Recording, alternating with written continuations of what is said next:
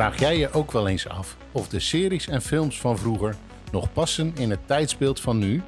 Martin, Sander en de vader zoeken het uit in deze podcast. Terugspoelen.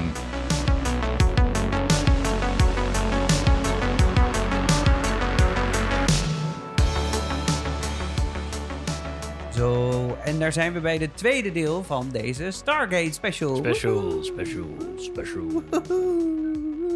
Face. Stargate special, ja. Want we hebben natuurlijk net over de film gehad. Dat hebben mensen al kunnen luisteren. En die hebben er al een, ruim een uur geluisterd naar hoe wij hebben kunnen oreren over deze, over deze film. En dan is nu de volgende. En dat is namelijk alle series en spin-offs. En nou is het wel zo om de aanpak daar even... Trouwens even welkom heten, welkom Jan. Nog weer, je zit nog steeds aan tafel. Nog steeds. Ja. Nog steeds. Ja. Eh, ehm, hoe gaan we dat nou het beste aanpakken? Ehm, daar heb ik een ideetje voor eh, bedacht om het even goed te doen. We gaan dus niet alle tien seizoenen helemaal doorlopen van de, van de series SG-1. We gaan ook niet de vijf seizoenen van Atlantis doen. We gaan ook niet de twee seizoenen van Universe doen. En we gaan ook niet één seizoen van Oranges doen. Want dan zijn we tot kerst 2030 bezet eh, met een podcast. Dat doen we niet. We gaan het even ehm, globaal doorlopen. Wat is er? Wat zijn de spin-offs? Wat zijn de series die er zijn geweest? Wat vinden we ervan? Wat hebben we ervan gezien ook? Maar ook vooral, wat zijn de dingen die ons eh, op zijn gevallen, maar ook tegen zijn gevallen van de serie en de eh, serie. Dus laten we ook de kritische noot behouden, toch? Gelukkig maar. Ja? Zijn dus we goed in. Dan ga ik dus even. eh, en dan heb ik natuurlijk allemaal nog eh, eh, leuke extra elementen erin. En aan het einde komen ze dan echt eindelijk. De enorme lijst met eh, feitjes waarvan er één fout is. dus dat wordt hartstikke gezellig. Ja? Hebben we er zin in? Heel erg veel Zeker zin. weten. Altijd. Ja, precies. Nou, wat we dus gaan bespreken, zoals ik net al zei, is eh, de, de, de series SG-1, eh, Atlantis, Universe en Origins. Nou, en we gaan ook nog even kijken naar hoe de toekomst daaruit ziet. Maar misschien even goed om de geschiedenis heel kort even te bespreken. Dat heb ik helemaal uitgezocht, dus dat vind ik dan stoer om dat te kunnen vertellen. Dus dat lijkt me dan fijn. Zoals we het in de vorige podcast erover hebben gehad, is de film begonnen in 1994. Was de eerste film. En vanuit daar is het eigenlijk allemaal doorgevloeid. En het was de bedoeling om eigenlijk van. Is al gelijk een gratis feitje, leuk. Was de bedoeling van Roland Emmerich om hier een trilogie van te maken. Hij wilde eigenlijk een trilogie aan films maken van, eh, van Stargate. Ehm, alleen MGM, dus de productiebedrijf, die besloot om een tv-serie eerder ervan te gaan produceren. Drie jaar later, dus dat betekent dat er in de tussentijd natuurlijk ook al Weet je, dan, zi- dan zijn ze al doorgegaan, et cetera. Moest drie jaar later pas weer alles weer opgestart worden. Ehm, waardoor dus eh, de acteurs onder andere ook niet meer konden. Logisch. Nou, SG, eh, SG-1 staat voor eh, Stargate 1. En dat is eigenlijk een direct vervolg op de ehm, serie of op de film. Het speelt zich wel een jaar later af, maar het, het is wel een direct vervolg op de events die daar geweest is. Jack O'Neill wordt dan gespeeld door Richard Dean Anderson. En mensen kunnen die kennen van MacGyver. Maar ik ken hem daar niet van, maar dat kunnen ze wel kennen, toch? Absoluut. Nou, dat, zeker de mensen van mijn leeftijd. Ja, ja. maar de mensen van mij lezen Die, dat ook die wel, kennen hem alleen maar van Ja. MacGyver. Oh, Ik vind het dus- zelfs nog steeds moeilijk om daar Om wat het anders los te zien van Ja, is dat zo? Ja, ik heb dus nooit MacGyver gezien, dus misschien is dat Terwijl het hij verschil. heeft 177 episodes gedaan Van eh, Stargate. van Nee. Stargate. Ja, Dus ergens kan je denken van, nou, voor mij is MacGyver minder geweest. Dus ja. het is, maar ja, hij heeft daar toch wel een eerste indruk mee achtergelaten. Ja, en ehm, Dr. Daniel Jackson wordt inmiddels gespeeld door Michael Shanks. Nou, die, die kon ik niet iets vinden dat we hem konden herkennen daarvan. Nou, en daarnaast was er- dat ook zijn eerste rol. Eh, volgens mij wel, ja. En daarnaast eh, werden nieuwe eh, personages geïntroduceerd als Captain Samantha Carter, die gespeeld wordt door Amanda Tapping, Amanda Tapping, en de zogenaamde Duke, gespeeld door Duke. Christopher Judge. En daar kwam ik dus later achter dat hij nu ook eh, de video, eh, de game personage van ehm, God of War is. Oh, Waar dus ook weer over de mythologie gaat. Maar Ja. hij, hij heeft dus ook in dat pak gezeten. Ze hebben dat helemaal opgenomen. Dus hij heeft dat. En die stem is hij. Ik dacht, ah, oh, nu herken ik die stem dus heel goed. Maar dat is, eh, dat is hij dus ook God of War. De serie begon op dus, zoals ik al eerder al zei, op 27 juli 1997. Eh, en tij- het draaide tien seizoenen tot uiteindelijk 13 maart 2007. Dus dat is best een lange tijd. Ja, tien jaar lang. Het is dus ook de langstlopende science fiction serie achter elkaar. Ehm, dus Als bijvoorbeeld één serie. als één serie. Eh, ja, Voyager heeft maar zes seizoenen, zeven toch? seizoenen. Zeven Zeven. seizoenen? Ja, alle, eigenlijk alle Star Trek hebben zeven seizoenen. Behalve maar- TOS. En Enterprise. Want toen was heeft het minder, toch? TOS had er maar drie. Drie. Ja, en Enterprise vier. Dus dat ging toen op een gegeven moment. Maar toen bestonden seizoenen nog uit 26 Ja, afleveringen. fair enough. Dus Maar ehm, de, de andere serie waar, is Doctor Who. Alleen die heeft meer episodes en speelt langer. Dus dat is echt de langslopende eigenlijk. Maar die is niet aan ook één geschakeld. Dus die heeft een tussenposes, heeft meerdere tussenposes Oh, ja. gehad. Oké. Dus vandaar dat hij dus niet voor die titel. Ik weet niet wat die titel dan ook telt. Maar Ja, ja, Deze dus heeft af. echt serieus tien seizoenen achter elkaar. eh. tien Maar seizoenen. ik, ik had laatst vallen gekeken hoe lang GTST al loopt. En dat je dan schrikt. Dat, dat is gewoon je leven. Je hoeft er natuurlijk ook niks meer naast te doen. Want je bent gewoon fulltime. Nee, maar als we over dat soort, Sanders. als we over dat soort series Ja. hebben, dan heb je the World Turns en noem maar op. Ja, die is gestopt. Ja. toch? Coronation Street en dat zijn allemaal van die, Ja. van die ja, Maar dat zo'n Michael Shanks niet super bekend is geworden van allemaal andere dingen, kan ik me ook wel voorstellen als je tien jaar lang gewoon Dr. Daniel Jackson bent geweest. Nou, hij is niet tien jaar lang het geweest. Oh. Daar kom ik ook later op terug, maar hij is het niet tien jaar lang geweest. Ehm, in 2008 volgde er nog zeker wel... een feitje. Nee, dus, Oh. nee, nee dus, dat zit gewoon letterlijk in de serie. Maar het is inderdaad ook een feitje. Maar in 2008 eh volgden er nog twee films. eh, Stargate, van de SG-1, Stargate The Ark of Truth. En Stargate Continuum, wat eigenlijk de, zeg maar letterlijk de, de, de opsomming, het, het einde moest zijn van die, van die series. Van de twee series. Eh, er wil, was eigenlijk ook nog een derde film aangekondigd om te gaan maken. Die zou gaan heten Stargate Revolution. Maar deze is eigenlijk niet gemaakt. Het is een echt feitje, hoef je niet te raden, hoef je niet op te schrijven. Het is gewoon echt waar. Ondertussen is er ook nog een spin-off gemaakt en die, dat heet Stargate Atlantis. En dan denken mensen, oh Atlantis, dat is makkelijk scoren. De verzonken stad van Bas en Adriaan. Nee, dat is echt wel een ander Ja. verhaal. Maar ehm, deze serie begon in 2004 en liep uiteindelijk voor vijf seizoenen. En stopte in eh, 2009. En eh, die had dus ook een hele nieuwe cast. Maar die zat nog wel heel erg verbonden aan SG-1. Want er kwamen heel veel Zeker. karakters kwamen terug. In het vijfde seizoen was Amanda Tapping ook zelfs een, een vast main character van die, eh, van die serie. Ja, joepie. Nou, en uiteindelijk heb je dus tegen het einde van Atlantis werd er ook nog een nieuwe serie aangekondigd. En die heette Stargate Universe. En deze liep, in, eh, liep van 2 oktober 2009 tot 9 mei 2011. Dus letterlijk maar twee seizoenen. Ehm, en hierna is de franchise eigenlijk een hele lange tijd stil geweest. Is het ge- gestopt en heel lang stil geweest tot 2018. eh, toen er een webseries online is gezet op YouTube. En die heette Stargate Origins. En dat draaide om Catherine Langford, zeg maar, de, de, dus de prequel naar de eerste serie toe. Ehm, dus dat, ehm, en dat is tot, wat we tot nu toe ervan weten en wat er tot nu toe uit is gebracht. Van deze series, wat hebben jullie allemaal gezien? Alles. Alles? Nee, behalve Origins. Oh, Origins niet. Origins heb ik nog Ja. niet gezien. Maar voor de rest heb ik alles gezien. Oh, Universe ook? Yep. Oké. Ja, ik heb eh, Atlantis als eerst gezien Ja. na Stargate. Eh, en toen zei je, nee, je moet SG-1. Maar dat was zoveel dat ik dacht, nou, ik begin wel met even die korter is. Eh, dus ik heb ook Stargate eh, SG-1 voor een groot deel gekeken. Een Ja. beetje wel een aantal dingen ook tussendoor om een beetje een beeld te hebben van tien jaar lang Stargate. Eh, verder niks. Ik heb nog comics gelezen. Oh, oké. Comics bleek ik te hebben. Dus ik dacht, nou ga die ook eh, allemaal Ja, doornemen. Als je dan toch hebt. Ja, eh, ik was wat lekker in de vakantie aan het lezen. Dus dat ging ook goed. Oké. Verder eigenlijk niet helaas. Ja, ik heb dus eh, ik heb vooral SG-1 heb ik ooit een keer helemaal gezien. En nu ben ik het dus weer aan het rewatchen verder.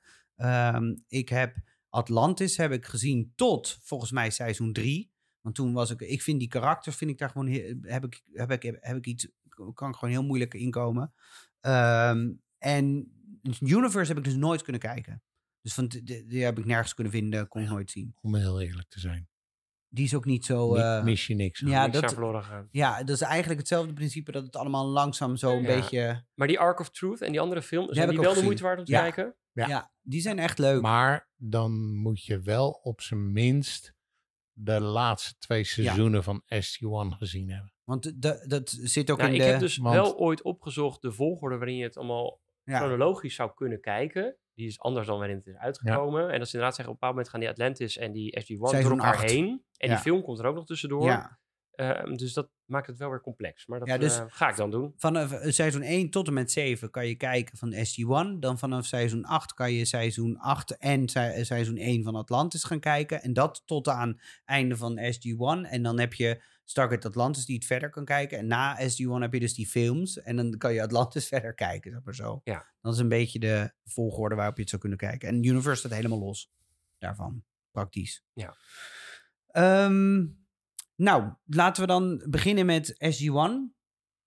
Ja, dat lijkt me het beste. Zal ik even voor de luisteraars ook een kleine synopsis geven van waar, wat gebeurt er eigenlijk in? Ik zal je zeggen, tien seizoenen vangen in twee alinea's is wel zeg maar, uitdagend. Want er gebeurt natuurlijk heel veel. Ik, he- het kan zijn dat er heel veel is weggelaten, maar hè, weet ik veel. Het begint dus een, eh, een jaar na de gebeurtenissen van de film. Ze ontdekken in de eerste aflevering eigenlijk al meteen. In de film is het vooral één punt, één, één gate waar ze naartoe kunnen. In de eerste aflevering komen ze er eigenlijk achter dat het een enorm netwerk aan poorten is, waardoor ze naar allemaal poorten kunnen gaan. Ja, het is natuurlijk ook een, een, een, een- hoe heet het, een, eh, hoe noem je het, een formule die, waarvan je denkt, ja, zonder om maar één poort te hebben, weet je wel. Tuurlijk ben je er Ga je 100 systeem bedenken, met, wa- want anders, waarom zou je anders die chevrons Ja. gebruiken? Dan Ja. kan je beter gaan zeggen, nou, hij gaat gewoon van hier naar, ja, naar B. dan hoef je dat niet te hebben. Nee. Dus Anders natuurlijk, had je aan zeven chevrons genoeg gehad. Ja, Ja. Dus, dus ze hadden zoiets van, nou, dit is prima. We willen dus een groot netwerk hebben. De Amerikaanse luchtmacht zet een twintigtal teams, teams in die alle planeten gaan ontdekken. En dat zijn dus alle SG-teams. En daar is natuurlijk eh, SG-1 het nummer, het hoofdteam van. Want dat is natuurlijk het allerbelangrijkste. Paradepaardje. Ja, het paradepaardje, ja, de, de flagship. Ehm, de Blijft het eerste- eigenlijk raar dat ze het SG-1 hebben genoemd, omdat die SG-2 en 7 worden wel genoemd, maar die komen niet aan bod. Je kan ook gewoon zeggen, eh, Nou, Ja, ze soms, komen wel aan bod. soms zitten Ja. ze erbij. ja, meestal gaan ze dood. Oh, dan gaan, of komen ze de boel aflossen. Nou, nee, ze komen echt wel. Dat, is, dat vind ik dan nog wel grappig gedaan. Dat ze dan zeggen: oké, take SG7. En dan komt SG7. Maar SG1 is altijd de baas over SG7. ja, Het is nooit. Het is, het is altijd. ik heb wel het idee dat in 7 dat er altijd dat er de, de, de knalmaloten uit de film, dat die daar altijd in zit in de SG2 tot en met verder. nou ja, er zitten natuurlijk karakters ook in. Die Kowalski en zo. Die zit ook Ja. in die eerste seizoen weer. Dus Ja. dat, dat is dan wel. Maar die zat ook in de film. Ja, die, daarom zegt hij. ik wil Uit de film. Dus daar is dat eh, op zich is dat wel aardig verweven. Op een bepaald moment laat dat volgens mij meer los. Ja, Dat is gewoon ja. eh, op zichzelf staand. Ja. Nou, in de eerste acht seizoenen, die dus allemaal nog 22 afleveringen hebben, minstens, ehm, is het een missie om planeten te bezoeken en uiteindelijk om onze planeet, nou ja, of zo ik, zoals ik het zie, Amerika, want het gaat Dat niet is echt onze over planeet. onze planeet, het gaat over Amerika. heb je op de. Noordpool, toch? Ja, Ja, ver- Noordpool en verder... Ja, eh, oh ja, dat Antarctica. maar dat is eigenlijk natuurlijk ook van Amerika. Ja. dus, dus, Eh, om die te verdedigen tegenover de Goa'uld. Ehm, de aliens die dus personen overnemen en die, die dus eigenlijk tegen Egyptische goden zijn. Dat is het verhaal wat ze er nu omheen hebben gebreid van, vanuit de film naar die eh, serie toe. Dat eigenlijk al die goden een zogenaamde Goa'uld zijn. Dat zijn een soort symbiotische wezens, die Parasieten. mensen, parasieten die Ja. mensen overnemen. Heel erg vergelijkbaar natuurlijk met... eh, ik wil de link niet helemaal gaan leggen, maar heel erg vergelijkbaar met natuurlijk de Borg van, van Star Trek. Het is altijd zo'n race die gewoon andere mensen overneemt en gewoon je hele... eh, de voordeeltjes neemt. ja, en je bent gewoon, eh, je, bent, je, je bent niet dood, erger, je leeft en je hebt geen controle meer over je eigen leven. Dat is het eh, principe.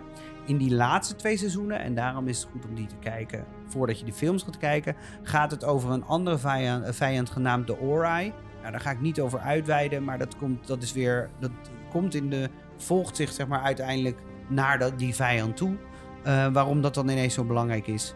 Ehm, maar dat waren ook geen lievertjes. Nee, nee, het zijn bijna altijd wel nare partijen. Vijanden, hè? Ja. Dat is eh, SG-1. Nou, wat even over het algemeen. Wat is onze... Wat vonden we van SG-1? Jan. Ja, wat vonden we van SG-1? Nou, het, het, het verfrissende aan SG-1 vond ik eh, dat er inderdaad andere karakters, eh, eh, of andere acteurs voor de karakters gekozen werden.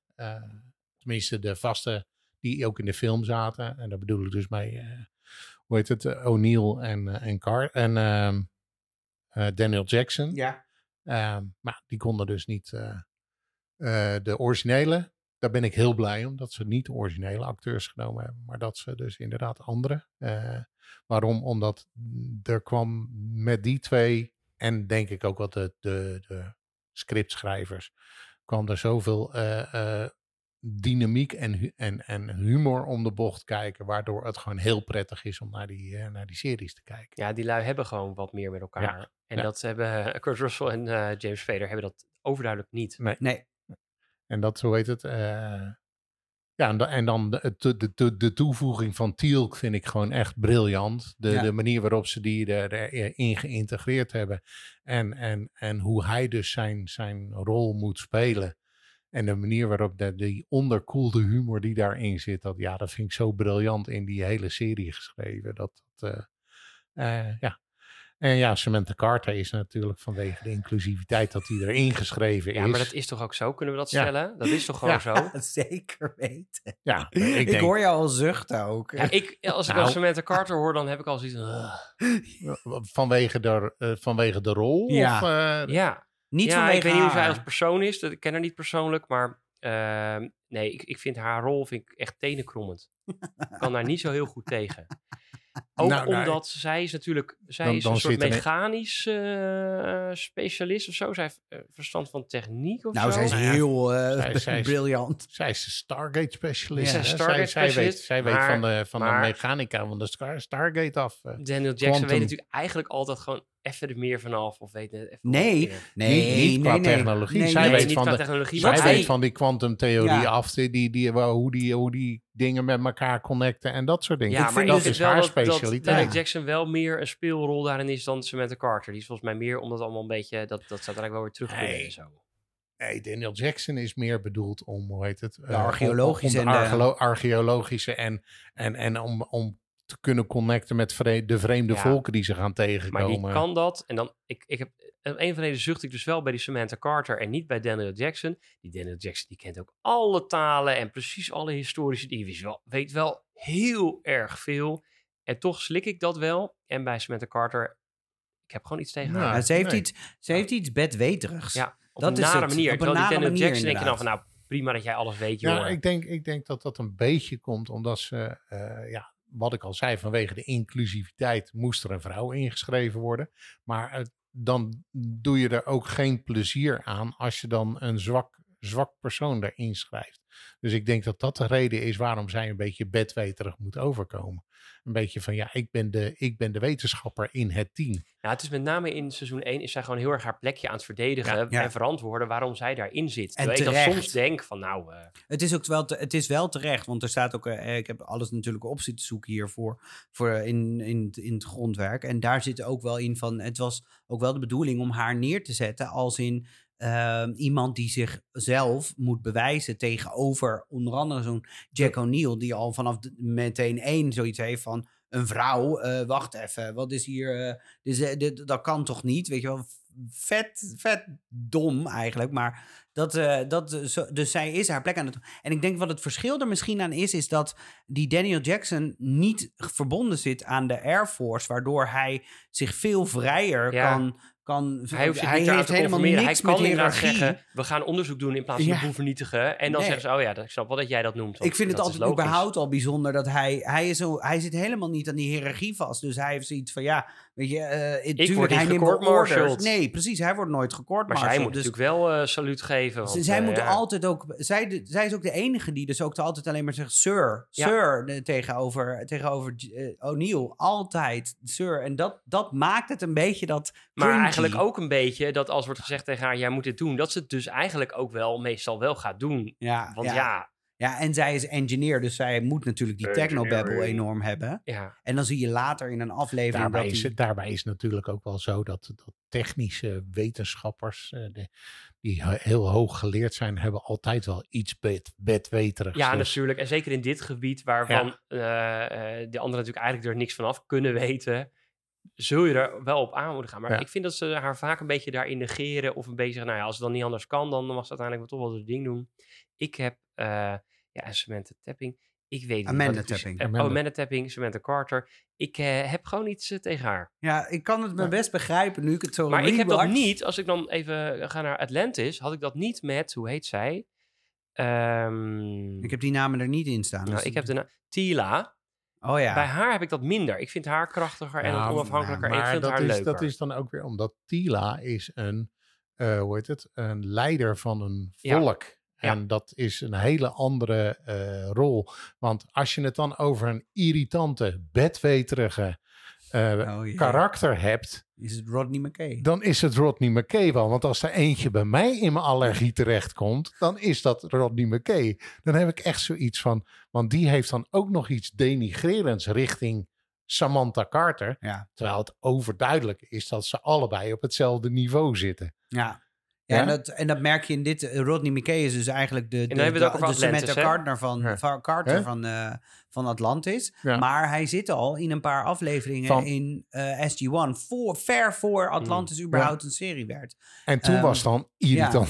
Ja, en, en dat vind ik dan wel mooi. Want je ziet dus wel door, gaandeweg die serie... dat zij zich ste- steeds...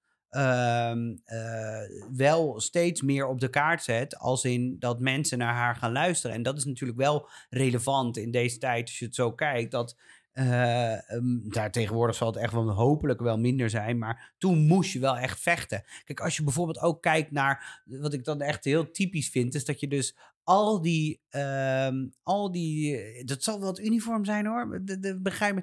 Maar al die vrouwen daar in die rokjes en zo. En die hakjes. Dat ik dan ook zo denk, oh, daar word ik altijd zo kriegelig van. Dat ik dan denk, ja, dat moet dan allemaal er weer vaak ook zo... een lullig hoedje dan Ja, zo'n lullig hoedje inderdaad. Dat er niks doet voor. Maar je hebt dan wel bijvoorbeeld weer zo'n hele sterk karakter als die Dr. Fraser, weet je wel? Die dokter, eh ehm Terrell Fraser. Ja. Nee, hoe heet? Ehm, Ja, ze heet Dr. Fraser. Maar die zit dus wel... Dat is ook weer een, eh, in SG-1 weer een sterk karakter. En uit de gaandeweg Ja. Vormt dat zich Nou, wel het, is, meer. het, is, het is wel duidelijk dat, dat eh, als we dan even de, even de hele franchise pakken. eh, van, van eh, Stargate, dus niet alleen het SG-1, maar ook het Atlantis en ook het Atlantis of Universe.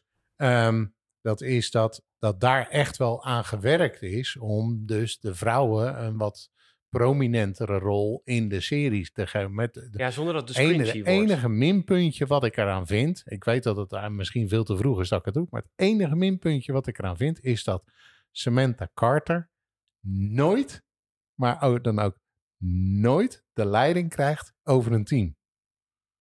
Oh. Dat is captain, hè? Ja, nee, ze- ze is major later. Major later ja. Major. dan- Sterker, sterker nog, ze wordt laatst later zelfs lieutenant major. Dus Nou, ze gaat weer. richting cor- kolonel toe. Ja. En ze krijgt nooit de leiding over een team. En er staat nergens in de, in de militaire regels geschreven dat een kapitein geen leiding kan geven aan een team. Nee, dat is Dus, namelijk al heel en op snel. een, gegeven moment, eh, op een gegeven moment gaat O'Neill dus weg. En in plaats van dat zij dan doorpromoveert naar, dan wordt zij, want dat had ik verwacht, dan wordt zij wel de leidinggevende van SG-1. Nee, dan wordt er dus iemand van buitenaf erbij ja, een brigadier getrokken. general of een, eh, eh, lieutenant general. eh, Heel Nou, hoog wordt er ja. dan bijgehaald. die wordt er dan bijgehaald om dan, hoe heet het, de leiding van SG-1 te krijgen. En die denk teams zijn behoorlijk klein ook. ja, het zijn Dus maar ik vier ben, mensen. Stel je voor, ik ben zoveel sterrengeneraal en ik neem nog drie knakkers mee. Dat je denkt, nou, goh, dat, kan, dat kan eigenlijk elke officier of onderofficier officier zou dat kunnen. Ja. Maar hierbij is het, het is trouwens. Colonel Mitchell wordt erbij Oh, gehaald. Mitchell. Dat, de Mitchell, dat wordt dus de, de, de, de leiding, die krijgt dan de leiding over SG-1. En dan denk ik van, ja maar hallo, je hebt iemand die al, wat is het, acht seizoenen voordat eh, O'Neill weggaat. Mhm. Eh, acht seizoenen, eh, eh, hoe heet het, deel uitmaakt van dat team. Ja. Ja, in Wat ook mijn niet verandert, dat team. Dat Nee. blijft de hele tijd hetzelfde. behalve dan de leiding geven. Ja. Dan denk ik, ja, en dat vind ik dus één minpuntje. Daar heb ik echt zoiets Ja. van, nou, daar slaan jullie nou net weer die Ja. plank even mis. Maar volgens mij is, was dat ook de reden, hè, als ik me nog herinner, dat, ik heb die laatste seizoen dus niet meer zo scherp, maar volgens mij is dat de reden dat zij ook heeft, ge- daar, daar is ze ook over geschreven, volgens mij. Hmm. Dus het verhaal is daar ook over geschreven. Volgens mij is het niet zo van, oh, dit, dit doen we in de serie zo. Volgens mij is in de serie ook de vraag van, waarom word jij dat niet? Ik kan me dat niet meer herinneren, maar... De, de, Maar ik kan- zover ben ik nog niet. Ja. Ik ben inmiddels bij seizoen 4, dus eh, Ja, want ik ik, kijk wel- ze wel gewoon weer chronologisch Ik af. vind het wel grappig, dat zie je wel heel erg, is dat het natuurlijk wel, het is dan één team, maar ze hebben natuurlijk allemaal hun speciale skill. En de speciale skill van Samantha Carter, heb ik ontdekt, is dat zij haar helm altijd netjes ophoudt als enige. Ja. Dus die, eh, eh, Jack O'Neill die heeft als eerste een gek petje op. Ja. Eh eh Teal'c heeft sowieso geen petje op. Of Daniel op. doet dat ook niet. Tielk heeft Jack alleen een- Daniel, Daniel, doet het- Daniel Jackson doet het meteen af, maar Samantha Carter houdt hem eigenlijk de hele tijd netjes op. Sir. Zij zegt, sir. Sir. Ja, maar dat, toont, dat is met ten opzichte van Daniel Jackson natuurlijk het verschil tussen een militair en, Ja, hoe heet het, en, en een burger. Dat een militair heeft de opdracht om altijd zijn helm op te houden. ja.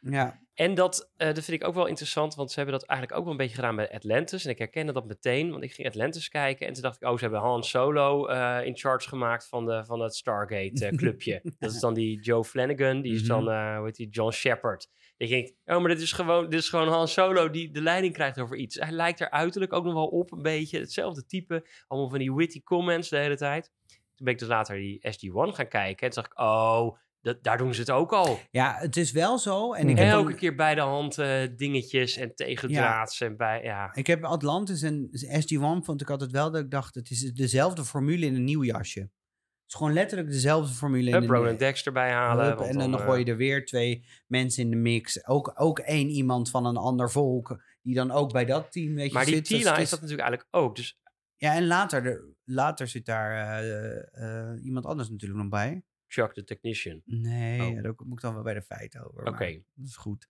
Nee, maar ehm, we, we gaan ook niet alles qua... Dus je mag het gewoon zeggen. We gaan niet Mhm. alles qua Ja, categorie voorbij. Want dat, dat is gewoon... Dan is de podcast volgend Ja. jaar nog niet klaar. Ja. Nog Ehm, even terug naar SG-1 dan even. ja. Want het einde van de Stargate-film, daar zien we natuurlijk een klein beeld van de alien die eigenlijk eh, Ra is. Ja. Nou, om een of andere reden is dat totaal anders dan in de SG-1-serie. Hoe bedoel je? Nou, daar is het geen parasiet, daar is het gewoon een gekke alien, zoals we de gekke Ja. aliens altijd Als je, kennen. als je ziet hoe die opgeblazen wordt, zie je een heel Ja. gezicht Ja. veranderen Klopt. in een alien. Ja. En terwijl het eigenlijk een parasiet is. Dus Ja. waarom verandert dat hele Ja, gezicht? En de eh? uitleg in SG-1 vind ik eigenlijk veel sterker. Dat je dus snapt van, oh ja, het is, het is parasiet. een parasiet. En eh, dat, dat, ik vind dat daar eigenlijk best in SG-1, vind ik dat best wel aardig eh, ja, gedaan. het- maar daar hebben we ook drie jaar over da- door, door kunnen denken. Hè, van, Klopt. En dat je denkt, ik vind het wel goed dat ze afscheid hebben genomen van het feit dat het dan een alien is. Die dan, eh, gewoon een menselijke alien die dan in een mens gaat zitten. Dus ik vond dat eigenlijk wel verfrissend. En dat je denkt, oh, dit is een heel ander soort tegenstander. En de, de motieven van die lui zijn dus heel anders dan ja, maar het is ook veel logischer. Hè, want, want, want er wordt in de film wordt ook wel gezegd dat het een, een, een alien is die een, een, een men, de mens overgenomen heeft. Maar ja, daar laten ze inderdaad, wat je dan al zegt, een heel gezicht veranderen als, als de boel opgeblazen wordt. Dus, dus daar zou het omhulsel dus alleen de mens zijn geweest. En de, hoe heet het, de alien is dan in zijn huid gekropen. Zo Ja. moet je, terwijl het veel logischer is om een heel klein, ja. Ja, iets wat dus je hersenen gewoon overneemt. maar ik snap En ook het wel- lichaam gebruikt als, als. Als als je wagen. een film hebt die na, de, na die, die twee uur is afgelopen, dan kan je dus niet weer wegkomen dat er een rare worm eigenlijk in je zit. Weet je? Dus Nee. dan snap je van, oh ja, voor het beeld is het veel beter om inderdaad die alien te laten zien. Ja. En je denkt, oh, wat een griezel, nou, eh hoei. Ja. Als je dat nu met terugwerkende kracht zou aanpassen en zeggen, nou, we moeten die worm die erin zit laten zien, dan, dan, dan komt het niet over. Nee.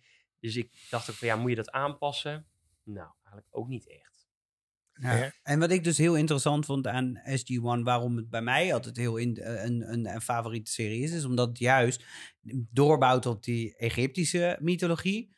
Eh, dus daar zijn ze dan mee bezig. En dan heb je daar al de verschillende goden die dan voorbij komen. Want het zijn allemaal, weet je, het zijn allemaal goden. En dan kom je er ook op een gegeven moment achter dat er een queen achter zit en dat soort dingen. Dus dat er ook allemaal wel weer een beetje vergelijkbaar is met elkaar. Maar nou, dan, dan gaan ze dus verschillende van die goden af. Dan op een gegeven moment komt daar eh, de Noorse mythologie wordt daarin Ja. in verweven. Dat be- gebeurt er eigenlijk al vrij snel. Ja. Dat ik dacht, oh, seizoen Eerste 2 zit al. Thor in of zo. Dat ik dacht, oh, een, eerst een soort hologram van een Thor. En is dan dat niet later... in één? Is dat volgens mij zelfs al? Eerst Oh, in- seizoen eerste, één eerste al. seizoen al. Ja, dus, Ja. eh, En dat je denkt, oh, zijn we klaar met de Egyptenaren? Ja, dat ik nou, dan dat, dacht, eh, ja, dat ik dacht, oké, dat, ik- dat had ik in mijn geest zat het echt pas later in die serie. Ehm, en dat ze dan uiteindelijk al die dingen vermengd hebben met elkaar. Dus dat de Noorse mythologie en dat het eigenlijk allemaal dat wij, dat het idee is dat wij dat eh, als mensheid een soort van tot verhalen hebben verweven, terwijl het wel echte eh Ja, beschaving het en komt wel ergens zijn. Het komt vandaan, er ergens vandaan. En dat vind ik wel een interessant gegeven daaraan. Ook hoe je dan, weet je, dat ze dan uiteindelijk, nou daar heb ik dan ook nog wel leuke feiten over, hoe dan de, de, ehm, de, de Noorse mythologie wordt, of tenminste de Asgardians, zoals ze genoemd worden, uitgebeeld worden, et cetera. Daar zitten allemaal dingen weer achter. Dat is echt, vind ik, rete interessant. Ja, en ik vind wel, er, er zijn heel veel artikelen online te vinden van, was, heeft het aan de, eh, hoe noem je dat, de lang, langlopende ziekte, zeg maar, eh, ge- geleden? Is het dat het te lang door is gegaan. Waardoor ze dus na seizoen 8 zijn ze van die Goa Ultra afgestapt. En zijn ze overgestapt naar de Ori. Wat dus, de, wat dus weer een heel ander soort ehm, vijand is. En dat was eigenlijk al te ver. Dat was, dan ben je al over dat hoogtepunt heen. En toen ging het al... Merkte je al in de kijkcijfers en zo dat het, ging het, zakken. werd, het werd in seizoen Te- eigenlijk gewoon acht gewoon eigenlijk gewoon afgerond. En het feit dat je dan op zoek gaat naar een andere vijand. Want dat is dus wat er dus uit wat ze gedaan hebben in de verhalen. ja, Op zoek gaan naar, ja, we moeten toch wel een vijand hebben. Ja. Want ja, je vredelievend in de. eh, dat Het is kan een niet. saaie eh, serie wordt het dan dan. wordt het een beetje een saaie boel. Kijk maar naar GTST. En eh, hoe heet het? Ehm, dus, ze maar inderdaad, wat je zegt, op dat moment hadden ze eigenlijk gewoon moeten stoppen. Van nou, oké, hier houdt de verhaallijn Ja. gewoon op. het is klaar. Je ziet dat bij klaar. Stargate Atlantis. Er begint natuurlijk met die Wraith. Ja, Eh, en maar die worden ook al vrij snel dat die eigenlijk ook weer een soort nog hogere tegenstander hebben. Ik heb de naam niet paraat. Maar die eigenlijk nog gevaarlijker is. Ja, de, de, de, de replicas. nee, ja. De rep- replica's, de, de, de, de, de dingetjes die die zaten zichzelf... ook in de- seizoen 5 die van zaten ook in, Stargate.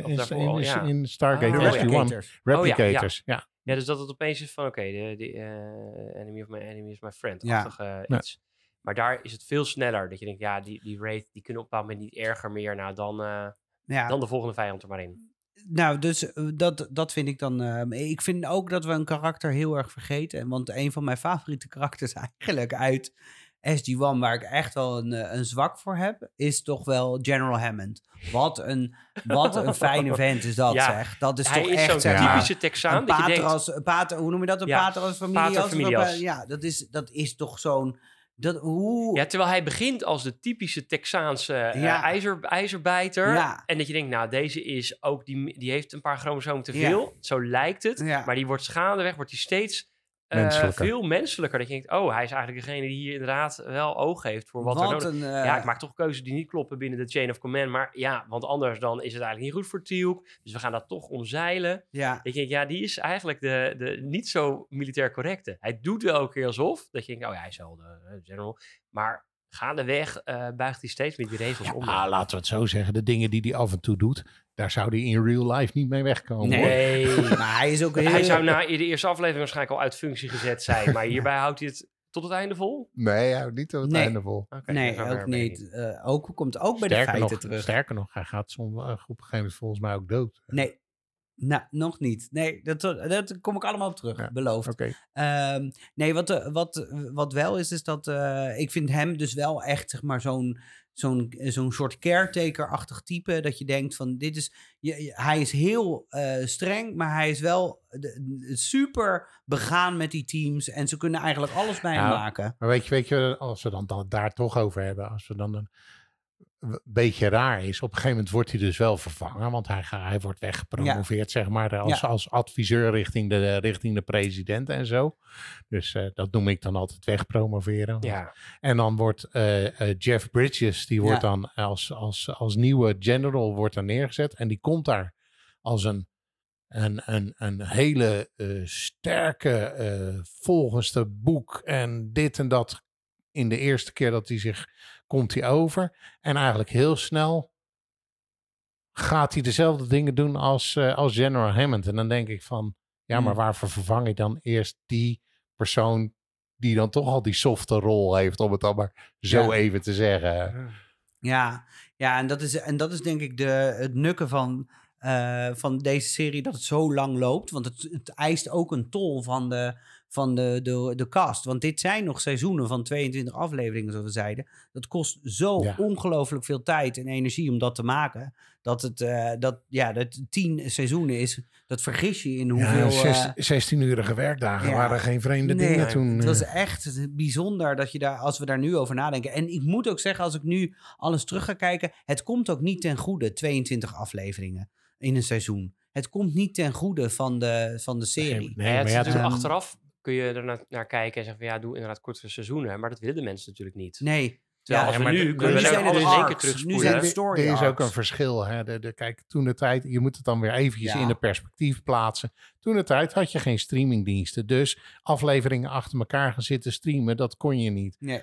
Wat had je? Je had een aflevering. En een week la- later kwam de volgende aflevering. En weer een week later kwam de volgende aflevering. En er moest een heel seizoen gevuld worden. Ja. ja en ja, Ja, dan we heb gingen niet dan een half jaar wachten tot er weer een paar nieuwe afleveringen Daarom, kwamen. dat, dat kan je dus niet doen. En nu heb je dat, want ja, je kan het, nu heb je anderhalf tot twee jaar heb je tussen twee, twee, twee seizoenen zitten van een serie. Ja. Die dan uit 10, 13, 15 afleveringen bestaat.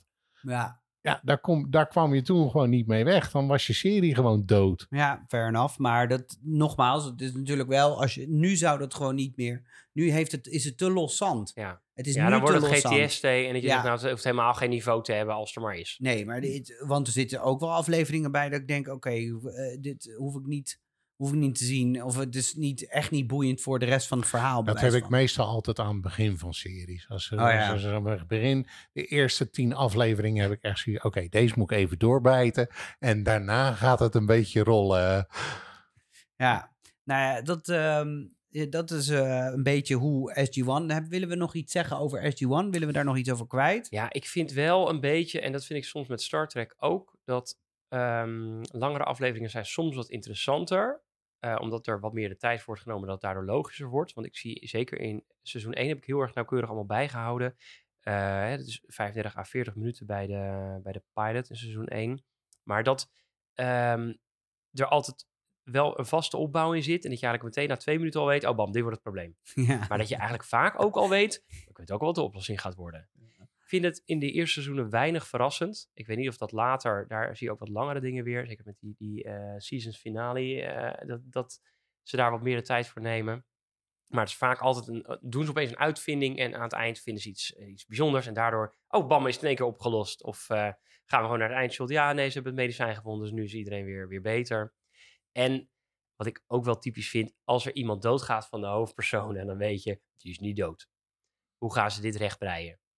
Eh, zelfs als ze in robotlijven worden gezet, hè, dan wordt de geest overgezet naar de robot. Nou, je weet, ze hoeven echt niet als robotlijf verder hoor. Ze kunnen gewoon weer teruggezet worden aan het eind. Ja, dat, ja, ja. ja, je moet daar niet te, te veel diepgang in verwachten. Nee, dat niet. Daar niet, denk ik. En dat zijn ook, dat bedoel ik met dat losse vlodder. Het zijn vaak losse afleveringen die niet echt impact hebben op. Dat merk ik hier ook. Het heeft allemaal niet 100% impact op, op de karakter zelf, de karakterontwikkeling. Er zit een klein verhaallijn in bij Jack O'Neill over die, over die zoon. Ja. Nou, dat, dat komt af en toe komt dat eens terug. Bij Samantha Carter zit er eigenlijk vrij weinig eh, karakterontwikkeling. ja, heel lullig. Het is niet, maar het is echt zo. Er zit niet.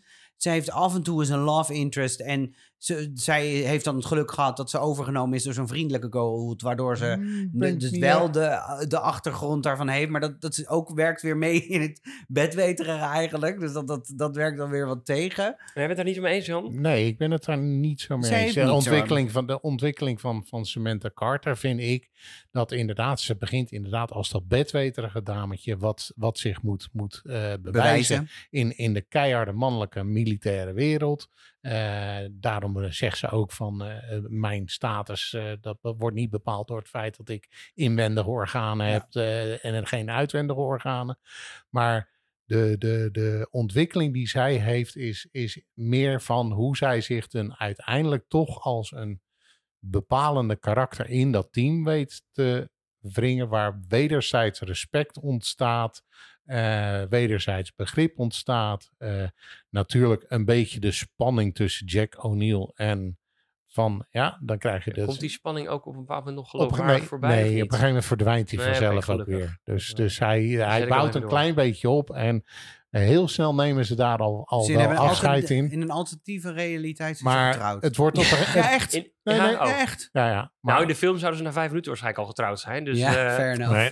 Nee, en, en nou, op een gegeven moment wordt het meer een soort broer-zus. eh, ja, ja, en dat, dat is veel gezonder. En, Ehm, en- en, je ziet ook dat, net zoals dat, dat eh, hoe, heet die, die, die, die- hoe heet onze grote vriend? De baas? Nee, Oh, Hammond. Hammond. nee, die daaronder, hoe heet die? Nou, Jack O'Neill. Jack O'Neill. Jack O'Neill, dat die met Teal'c echt zo'n zo'n leuke band heeft. Dat ze Ja. inderdaad zo van, eh, ja, oké. Ja, het enige ongeloofwaardige van, vond ik de, de manier waarop Tielk, zeg maar, eh, ehm, zijn, zijn, zijn god, zeg maar, verraadt. Ja. Want eh, Jack O'Neill hoeft alleen maar één keer te roepen, Many have said it. ik kan deze mensen redden. Ja, En dan draait hij zich Maar hij om. zei het en, op zo'n manier dat, dat Tielk dacht, nou, nu geloof ik het wel. Ja. Alle anderen die het zeiden, geloof ik niet. ja. Ja, en, En- later hebben ze nog dat hij dan zo'n dat ride geloof moet wordt doen om halen, het, om het door te gaan. Want dan wordt hij natuurlijk gehersenspoeld door, door Ja, eh, ja. Moet hij het nog een keer doen, ja. En dan moet hij dat allemaal door. En dat je denkt, ja, dit vind ik eigenlijk... Hij is zo zogenaamd een heel loyal servant. Maar nu zien we eigenlijk dat hij gewoon een heleboel al de kantjes er vanaf heeft gelopen. En dat Jack O'Neill inderdaad heel makkelijk er doorheen komt. Ja. Want hij was eigenlijk al op het randje. In die zin wordt dat nog bijna een soort verklaard. Dat je denkt, nou, Ja, hij heeft inderdaad net die ene vonk wel, nodig. wel zeer... oh, oh, jij ziet iemand voor de eerste keer en die Ja. roept... Help me, die ik je- kan deze die je mensen nota bene redden. zelf al makkelijk verslagen hebt. Dus zo, zo machtig was het niet.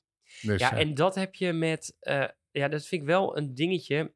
Eh, er wordt heel makkelijk... Is er een cultuuromslag bij al die volken waar ze dan komen. De ene keer worden die vrouwen... een soort, soort Mongoolse paardenhorden of zo. En daar zijn, worden de vrouwen heftig onderdrukt en gesluierd en zo. Maar bij de eerste de beste ontmoeting met SG-1... Dat, is- dat is het ene Ja. stam is wel meteen over. Van, oh ja, nou ja, goed, eigenlijk, eigenlijk vinden we het ook raar.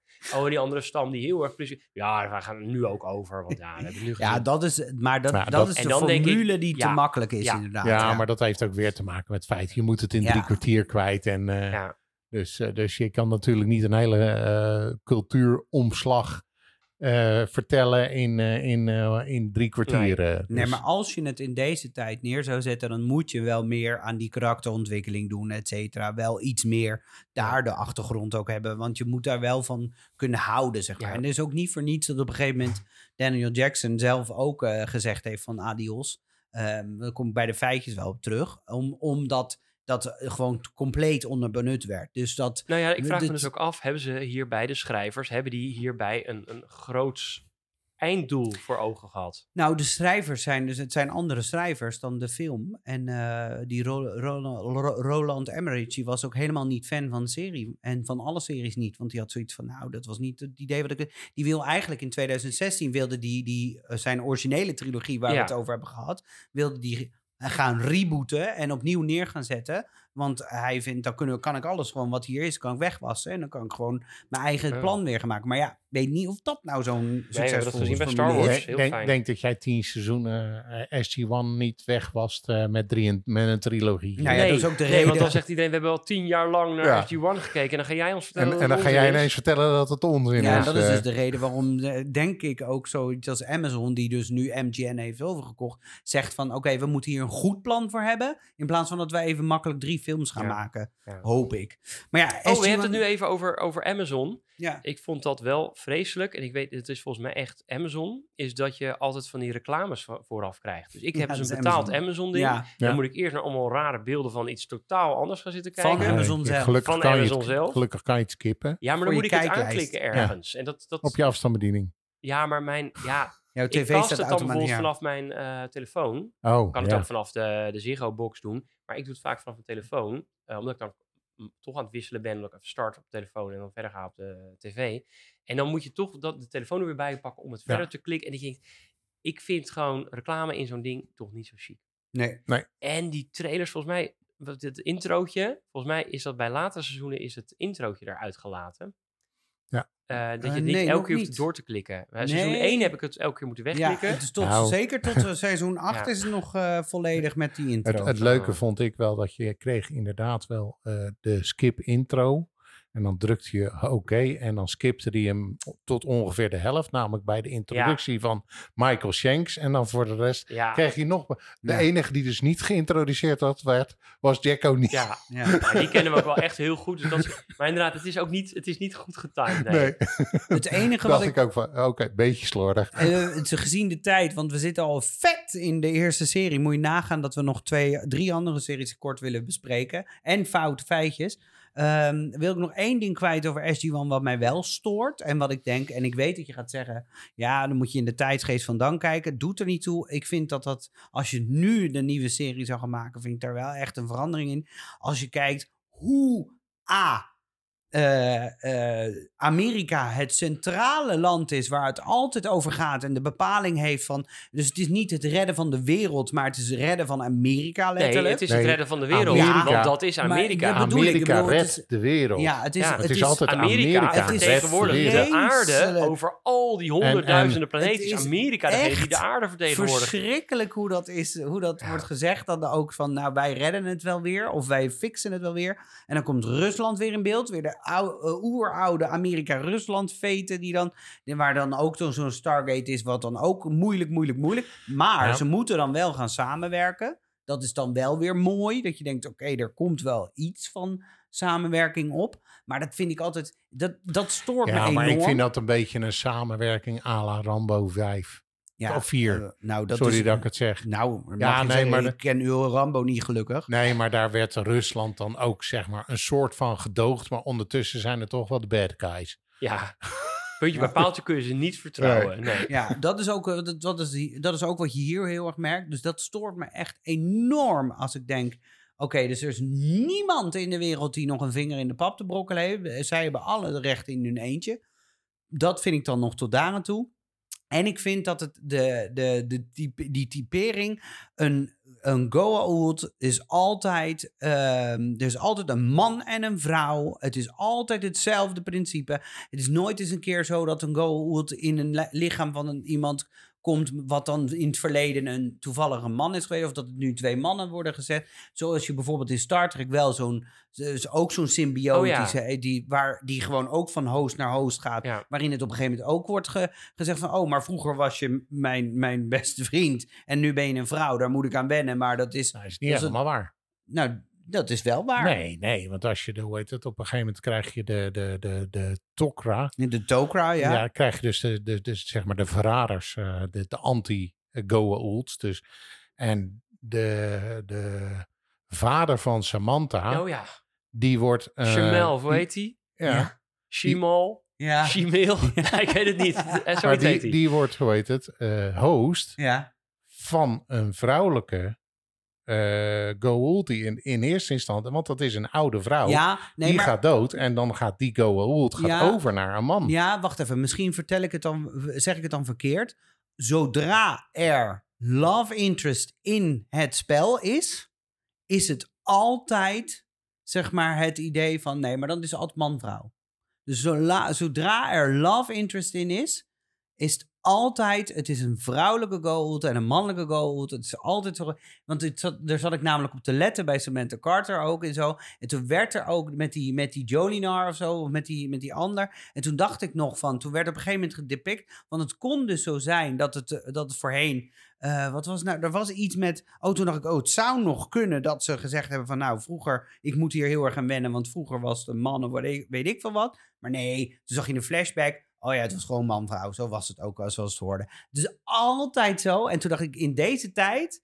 Nee, dat, dat, dat vond ik zo. Je hebt een symbiotisch wezen. Weet je wel, dat, we- daar, ja, maar dat ben ik weer mijn inclusiviteit en mijn Ja. diversiteit. Hè? Mag ik Dus- het dan ook nog even hebben over de beeldkwaliteit? Als afsluiter. Heel snel. Ik zette Stargate SG-1 aan en toen dacht ik, nou, dit ziet er echt zo verkrekt uit. Ze hebben echt een videoband genomen. Ze hebben dat lelijke digitaliseerapparaat van mij erbij gepakt. Dat dat naar nog minder pixels terugbrengt volgens mij dan het origineel.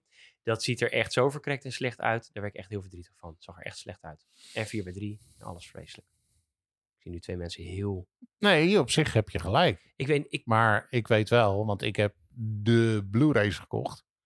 En daar hebben ze wel een goede eh pixelator overheen eh, ja, laten maar lopen. dan vraag ik me wel een beetje af aan de vrienden van Prime. Of nee, Prime is het Ja. van, hè? Eh, waarom ze dan niet daar iets in vinden om de betere kwaliteit dan ook nou, dat is ook de reden waarom je er niet voor hoeft te betalen, extra. Dat je Nee. niet ook nog een MGM-abonnement hoeft te nemen. ja, Ja. dat zou kunnen. Ja.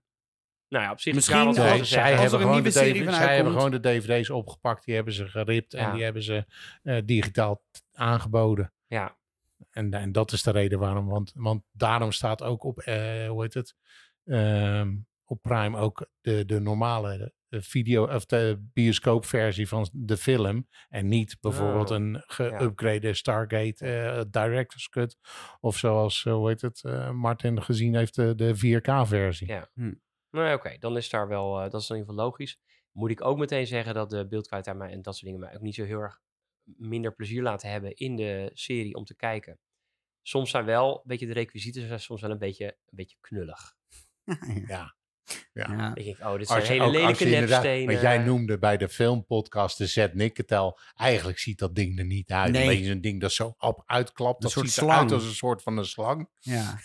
echt, echt denk ja, van, het is natuurlijk wel weer Egyptisch. Het is wel weer een Ja, beetje daarop voorbeeld. Ja, maar het is als ik, dan zie, als ik dan zie hoe dat, eruit- hoe dat Ja. eruit ziet, dan denk ik, hoe kan je daar in hemelsnaam gericht mee schieten? Niet. Dat kan gewoon niet. Nou, je hebt dan ook, dat vind ik ook interessant, die, die, die sector lords, hè, die Go zijn dan sector lords of zoiets, heb ik Ja. begrepen.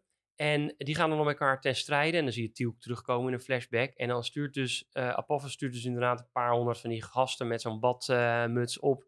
Met die, met die guns daarheen. Nou, die worden dan verslagen. Dan denk ik, waar waren de vliegtuigen en de ruimteschepen die je daar ook al voor had kunnen gebruiken? Waarom moet hier een man tegen man gevecht gedaan worden? Terwijl je, je hebt de shit om die hele boel in één keer te vepen. Maar dat gebeurt niet. Daar denk je, ja, dat is, dat is, het doet een beetje aan de groot, het, het doet een beetje middeleeuws aan, aan allemaal. Ja. Alsof eigenlijk die Ja. goal helemaal niet zo ver zijn. Nee, maar dit is wel zo. Maar ze zijn het wel, Ja. maar ze, ze doen alsof Heel niet. advanced. Ja, of Ja, alsof ze daar nog een soort traditie in zien. Van, hé, we gaan wel man tegen man ja en later doen. heb je dan wel nog eh Anubis. Ja. En die is wel veel meer geavanceerd. Dus dat is dan wel weer een stap. En later, want dat vond ik ook heel grappig. eh, dit, jeetje, dit wordt echt een te lange podcast. Maar ja, je had het net over de, de special effects in de serie, dat die slechter werden. Klopt ook wel, want wat er gebeurde is... eh, bijvoorbeeld de, de Asgardians zijn natuurlijk die, eh, die alien-like eh, eh, ehm, eh, De, creatures. de grijze, grijze buiten, de, Ja, buiten, buitenwezentjes, Ja. Ja, en die ehm, marsmannetjes. worden ehm, in de eerste afleveringen nog vooral door poppen. Wat ik op zich mooie poppen vind. Dat mondje vond ik ook best mooi ge-animatronic, zeg maar. Dus het is een echt een goede animatronic die dat dan, die dat doet. En later in de seizoenen zie je ze ineens, moeten ze meer lopen. Hè? Dus dan zie je ze ineens heel raar. En dan is het echt heel slecht eh, CGI dat je denkt, oei, dit had het bij die poppen gelaten. Ja. Had het bij die poppen Ja. gelaten. Dat, dat, Los het dan op ala de Thunderbirds. Oh, die Asgardians, maar- die heb ik voor het eerst gezien toen in eh, Atlantis. Want daar komen ze volgens mij ook voor. Mm, Ja. ja. Dat zou wel kunnen. ja. En ze hebben denk ik eh, een, replica van alleen zo van die borst Ja. tot aan de hoofd. Want elke keer zie je alleen maar zo'n close-up van dat Ja. mondje. En de rest niet. Maar dat, ja, dat, dat vergeef je allemaal. Oké, laten we deze afsluiten. Want we zijn veel te lang bezig. En dan kunnen we het iets korter hebben over die andere series. Zijn ook Daar korter. weet ik ook dus veel meer vanaf. Maar die introduceren we dan even met een weer muziekje.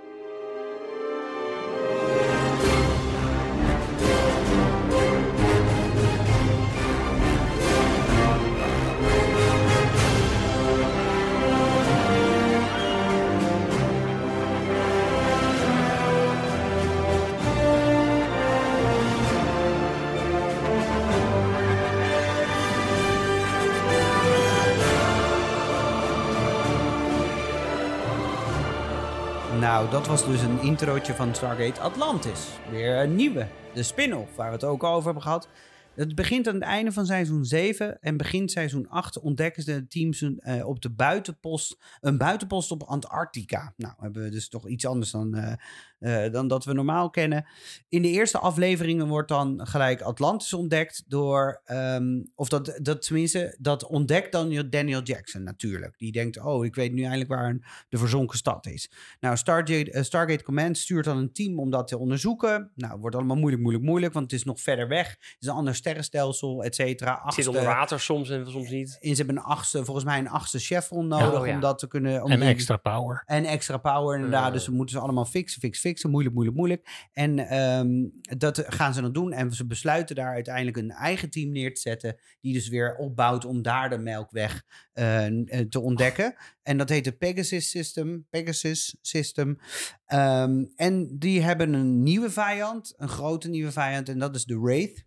Ehm, nou, dat zijn ook weer geen lievertjes. Dat is Nee, even in kort naar. vijf seizoenen van Ja. Atlantis. Nou, wat is En er ze hebben niet Ja, en, toen, anders? en toen ze de Wraith bijna samengehakt hadden, toen kwamen de replicators Ja. nog even om de hoek Ja. kijken. En de replicators vind ik dus wel een heel tof, eh toffe... Nou, kom ze liever toch niet tegen. Nee, maar ik vind wel een andere- toffe vijand. Maar oké, het is wel eh dinges. Ja, welke Ja. hoofdpersonen hebben we hier een beetje in die een beetje vergelijkbaar zijn? Het begint al met volgens mij die, die Joe Flanagan. Ja. Die speelt eh, de, zeg maar de, de- Jack O'Neill. maar dan heet hij John Shepard.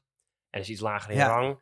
Ehm, en die, die wordt al geïntroduceerd met dat hij als een maniak met iets vliegt en Ja. zich nergens wat van aantrekt. En inderdaad als Han Solo daar de boel Dat, binnen. dat hij daar naartoe gestuurd wordt, is ook eigenlijk een soort van straf. Ja, Ja, een dus laten we straf, hè? vooral daar heel Ja. precaire situaties hij kan iemand nooit- sturen die eigenlijk zich niet houdt aan...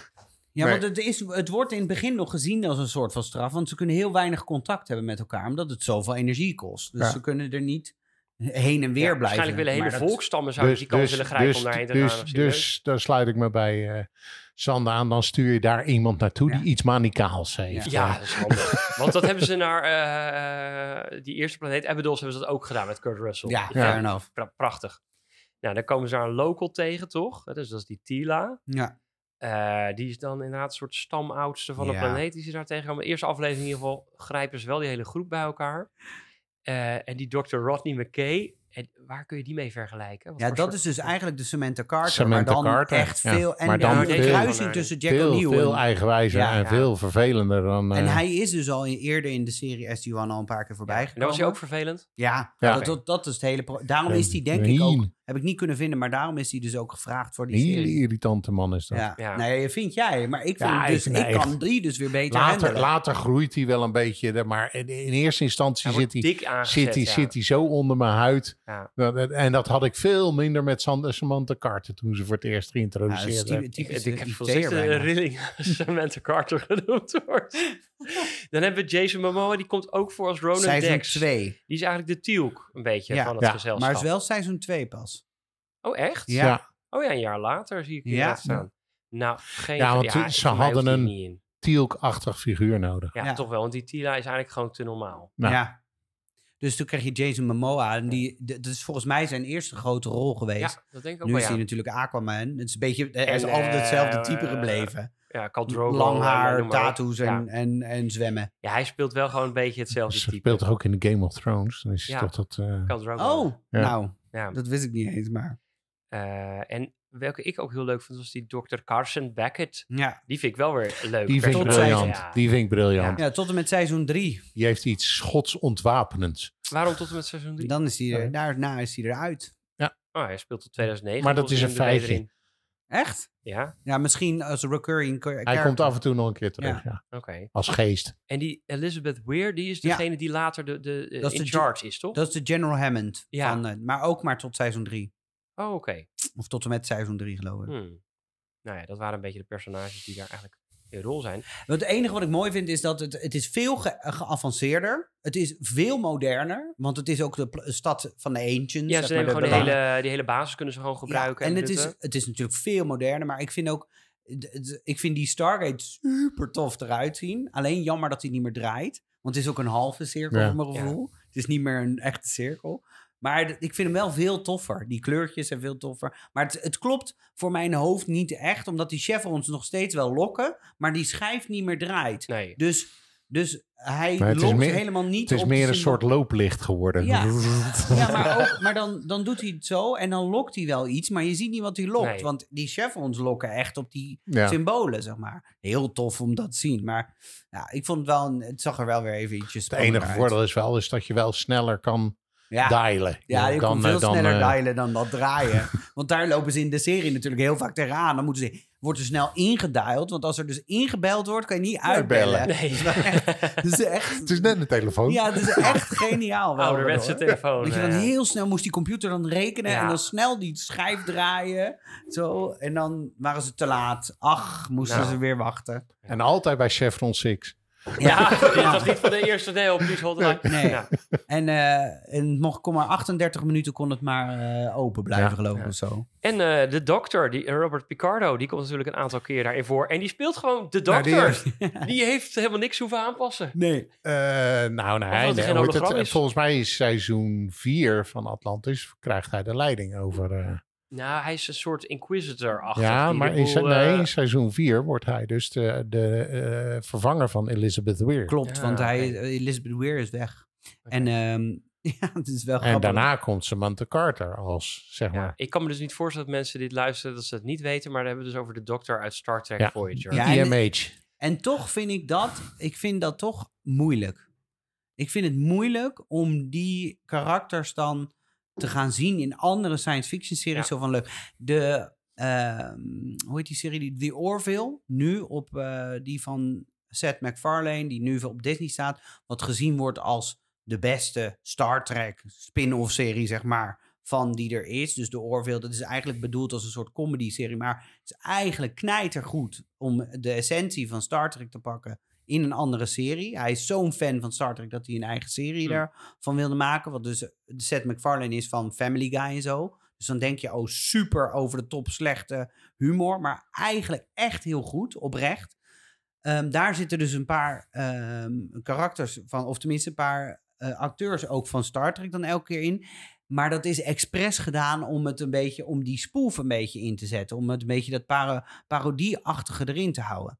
Hier vind ik dat toch moeilijk. Ja, maar hier, Ook hebben als ze je ook, dan zo'n hier hebben ze ook echt een andere rol dan Ja, dat ze in Star Trek eh, spelen. dat, ik, dat vind ik gewoon lastig. Want dan denk ik, ja, je doet het als gezichtsherkenning voor een andere sci-fi serie. Het is niet zuiver of zo, weet je wel. Het is niet dat je denkt, oh, het klopt. Ja. Ehm, Zo'n, eh, hoe heet ze ook alweer? Diana Troy, ehm, eh, die dan een Rus speelt in, in een aflevering van eh, SG-1. En die da- dat, ik, het, het klopt gewoon niet. Dan denk ik, doe niet. Ja, ik heb Doe iets, niet. Blijf, blijf Ik heb er iets weg. minder, iets minder moeite mee. Want Ja, je hebt nou eenmaal kar- eh, acteurs nodig om rollen te spelen. Ja, maar bent vind ik denk- van, zat. Diana Troy is dan wel een andere, eh, iets anders. Maar, maar die, de Robert Picardo, die komt gewoon als de dokter Ja. gewoon daar binnen. Je ziet gewoon alles. De manier Ja, waarop hij hij is ook gewoon... speelt, het type dat hij speelt, is gewoon precies hetzelfde. En dat Ja. vind ik dan toch wel een beetje...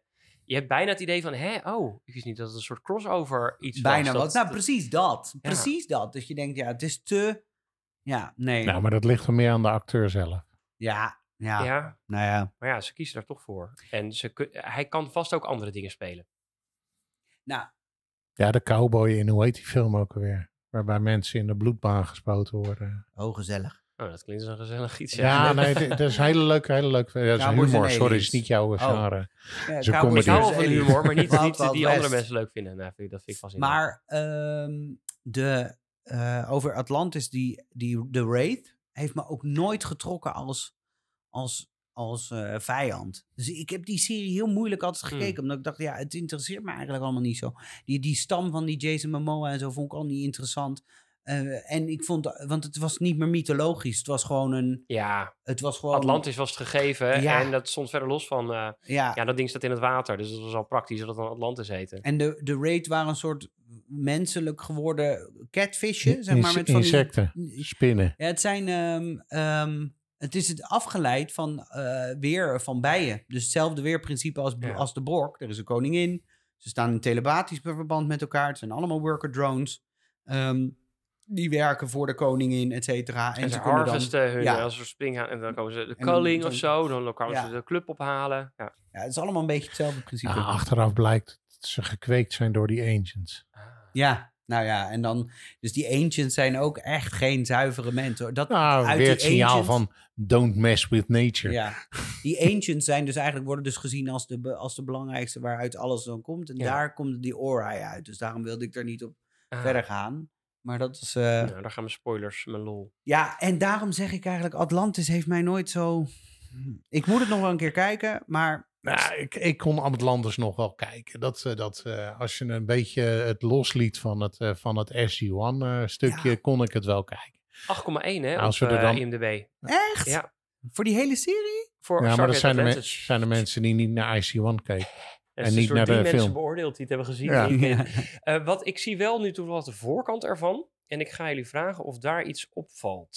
Ga ik hem even zo houden dat je het kunt zien. Ik ben heel benieuwd wat Hier komt. cover. Wat valt jou op? De oude ring. Het is niet de Atlantis ring. Het is de, de, hoe heet het, Oh, ja. de, de normale Stargate. Ik weet niet wat me opvalt.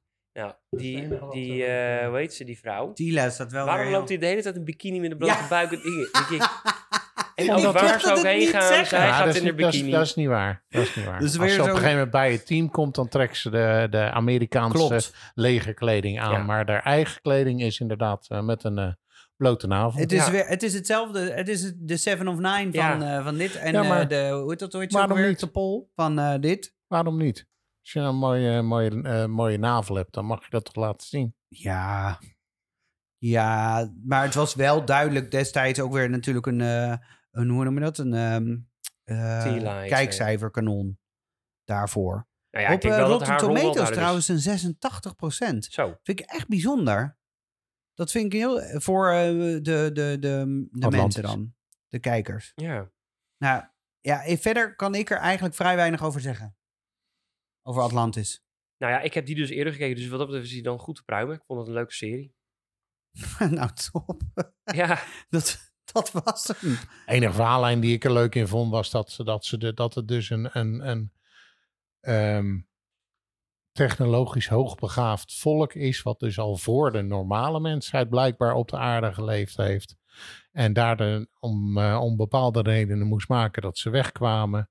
En dan maar een hele stad, Oh ja. op, hele stad opgepakt hebben. En daarmee naar de andere kant, eh, naar een andere, eh, hoe heet het, eh, universe, eh, Ja, want die, naar een andere melkweg toe, toe ja, vliegen. want die stad komt ook zo uit dat water. En er is altijd wat met die... Ja, hij Dus- kan het beste onder water gaan, Ja, dat maar is ja, veilig. Maar je hij moet- zal het je boven moet- water worden je moet, natuurlijk wel de, je moet natuurlijk wel de mythologie van op aarde in stand houden dat het een gezonken stad is. Oh, is het... Oh, want dat, is natuurlijk ook zo dat ze elke keer submergen. Dat is toch het hele ding daar, Ja, het is niet? me niet helemaal duidelijk waarom Ja. ze elke keer boven water ja. gaan. Maar dat is wel elke Nee, keer nee, nee, bezig hij- zijn. nee.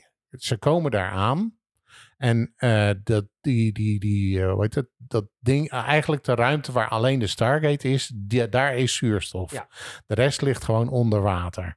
En eh, naarmate zij meer eh, naar binnen lopen, wordt er dus, worden er dus weer dingen ingeschakeld en wordt, er dus, wordt dat weer leefbaar gemaakt. Dat draint op een gegeven moment de, de, de, Power het? reserves. de power de reserve, want de batterij die ze hebben, dat een of andere raar ding wat licht geeft, die is bijna leeg. En omdat die dus bijna leeg is, kan de city zichzelf, dat shield zichzelf niet meer in stand houden, dus de city niet meer in stand houden. En dus om de city te redden, komt hij naar boven, Ja. maar zakt hij dus niet meer. Nee. Hij zakt pas weer op het moment dat ze een, ja, ik weet niet hoe ze zo'n ding, ik weet niet meer hoe ze zo'n ding noemen, maar waarop, waarop ze, wanneer ze zo'n nieuwe batterij Ja. gevonden Zo'n hebben, generator. Ja. En dat ze die kunnen, nee, echt dat speciale ding, wat heel Ja, veel power Dus heeft. niet de Necroda of de Necrodia, Nee. Necrodia eh, Nee. reactor. En als op het moment dat ze dat weer hebben, dan kunnen ze hem weer laten Ja, zakken. Maar dan maar het is ze... altijd wel op het punt dat er iemand heel naar aankomt. dat ze dan zeggen, ja, nu hebben we net niet genoeg power. Dus dat is Ja, wel even Oh, ja lastig. maar dat is altijd. Hè. Je moet altijd eerst Ja, in de shit komen klopt. voordat je er weer uit Maar kan ze gaan natuurlijk ook, ze komen steeds meer van die, die basis waar ze eigenlijk, waar het zich afspeelt.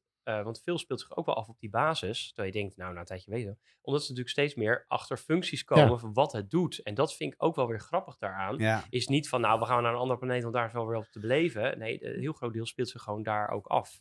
Ja. Die Maar, basis maar wat ik wel knap vind is dat, kijk, als je SD1 pakt, daar moesten ze ontdekken. De, de, de, ja, laat, laten we zo maar zeggen, de telefoonnummers ontdekken ja. van alle Ja. planeten die, die ze kunnen bereiken. Dan komen ze in een heel compleet nieuw melkweg. Ja. En dan weten ze blijkbaar dus altijd de adressen zo uit haar hoofd in te kloppen en noem maar op. eh. Ja, dat is ook wel interessant. Beter systeem hebben ze daar gewoon. Hebben ze gewoon een beter systeem? Ja. Het ligt zichzelf al op, hoef je alleen maar in te drukken Ja. zo. Ja, waarom zou je nog indrukken? Gewoon zo Ja. Inklikken. maar en, en wat ik in Atlantis ook wel vind is van, kijk, in, in, in SG-1 maakten ze vaak fouten waardoor dingen fout gingen en, en eh, ja, eh, de mensen doodgingen vanwege ziektes of weet ik veel wat. Ja. En in eh, Atlantis hebben ze heel gauw ruzie met andere volken. ja, maar En dat wordt komt het door, gra- ga heel grauw, eh, ja, dan moeten we toch maar weer gaan schieten en bommen maken en dat soort dingen. Dat vind ik er wel een beetje storend aan, aan Atlantis. Maar voor de rest kan ik hem wel pruimen, Ja. dat wel. Ja, Zeker als ik dan, want dan ga, zal ik het bruggetje wel even bouwen. Zeker als ik dan Universe erbij pak. Ja, die kon ik gewoon echt niet pruimen van begin af aan. Dat Nou. vond ik zo'n ongeloofwaardig verhaal. nou laten we daar dan eerst het geluidje even van, of muziek van horen.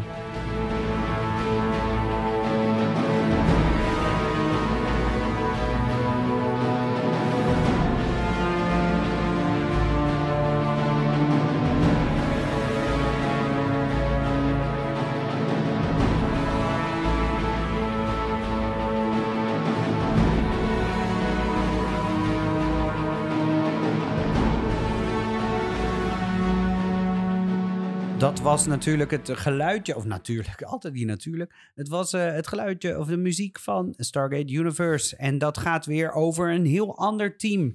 eh, die op een expeditie is en uh, strandt op een soort ruimteschip. Nadat ze een negende chevron hebben gevonden, komen ze in weer, dus weer een extra chevron, weer een extra hey, punt. daar ligt een chevron. En die, eh, daar komen ze, eh, daar komen ze uit op een, een, een starship terecht. En die heet de Destiny. En dat is een schip die gemaakt is door eh, de, de Ancients. Die is gestrand geraakt ergens. En ze komen daar eigenlijk neer. En er is geen weg terug.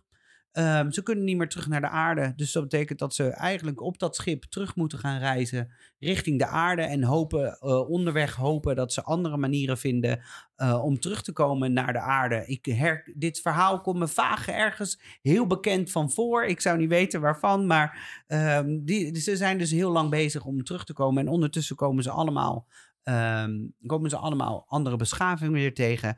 En dit is ook de serie waarin eigenlijk minder, uh, uh, of geen grote, één grote vijand zit, maar steeds terugkerende verschillende vijanden terugkomen. De serie werd ook wel gezien om zijn serieuzere toon, veel donkere toon, veel minder humor erin. Uh, en hij had dus echt een hele drama-flair. Um, en ze wilden hiermee eigenlijk een nieuwe vorm van Stargate aanboren. Heeft twee seizoenen geduurd en daarna is het gestopt. Nou, heeft iemand deze gezien? Het klinkt uh, veelbelovend. Ja, eigenlijk wel. Ja, ik heb en? het gezien. Nou ja, wat ik al aangaf. Uh, ik kon hem niet pruimen. Uh, waarom? Omdat inderdaad, zoals uh, al gezegd wordt, hij veel donkerder is. Um, de karakters, de, art, de acteurs, die dus inderdaad een bepaald karakter spelen, die spreken niet aan.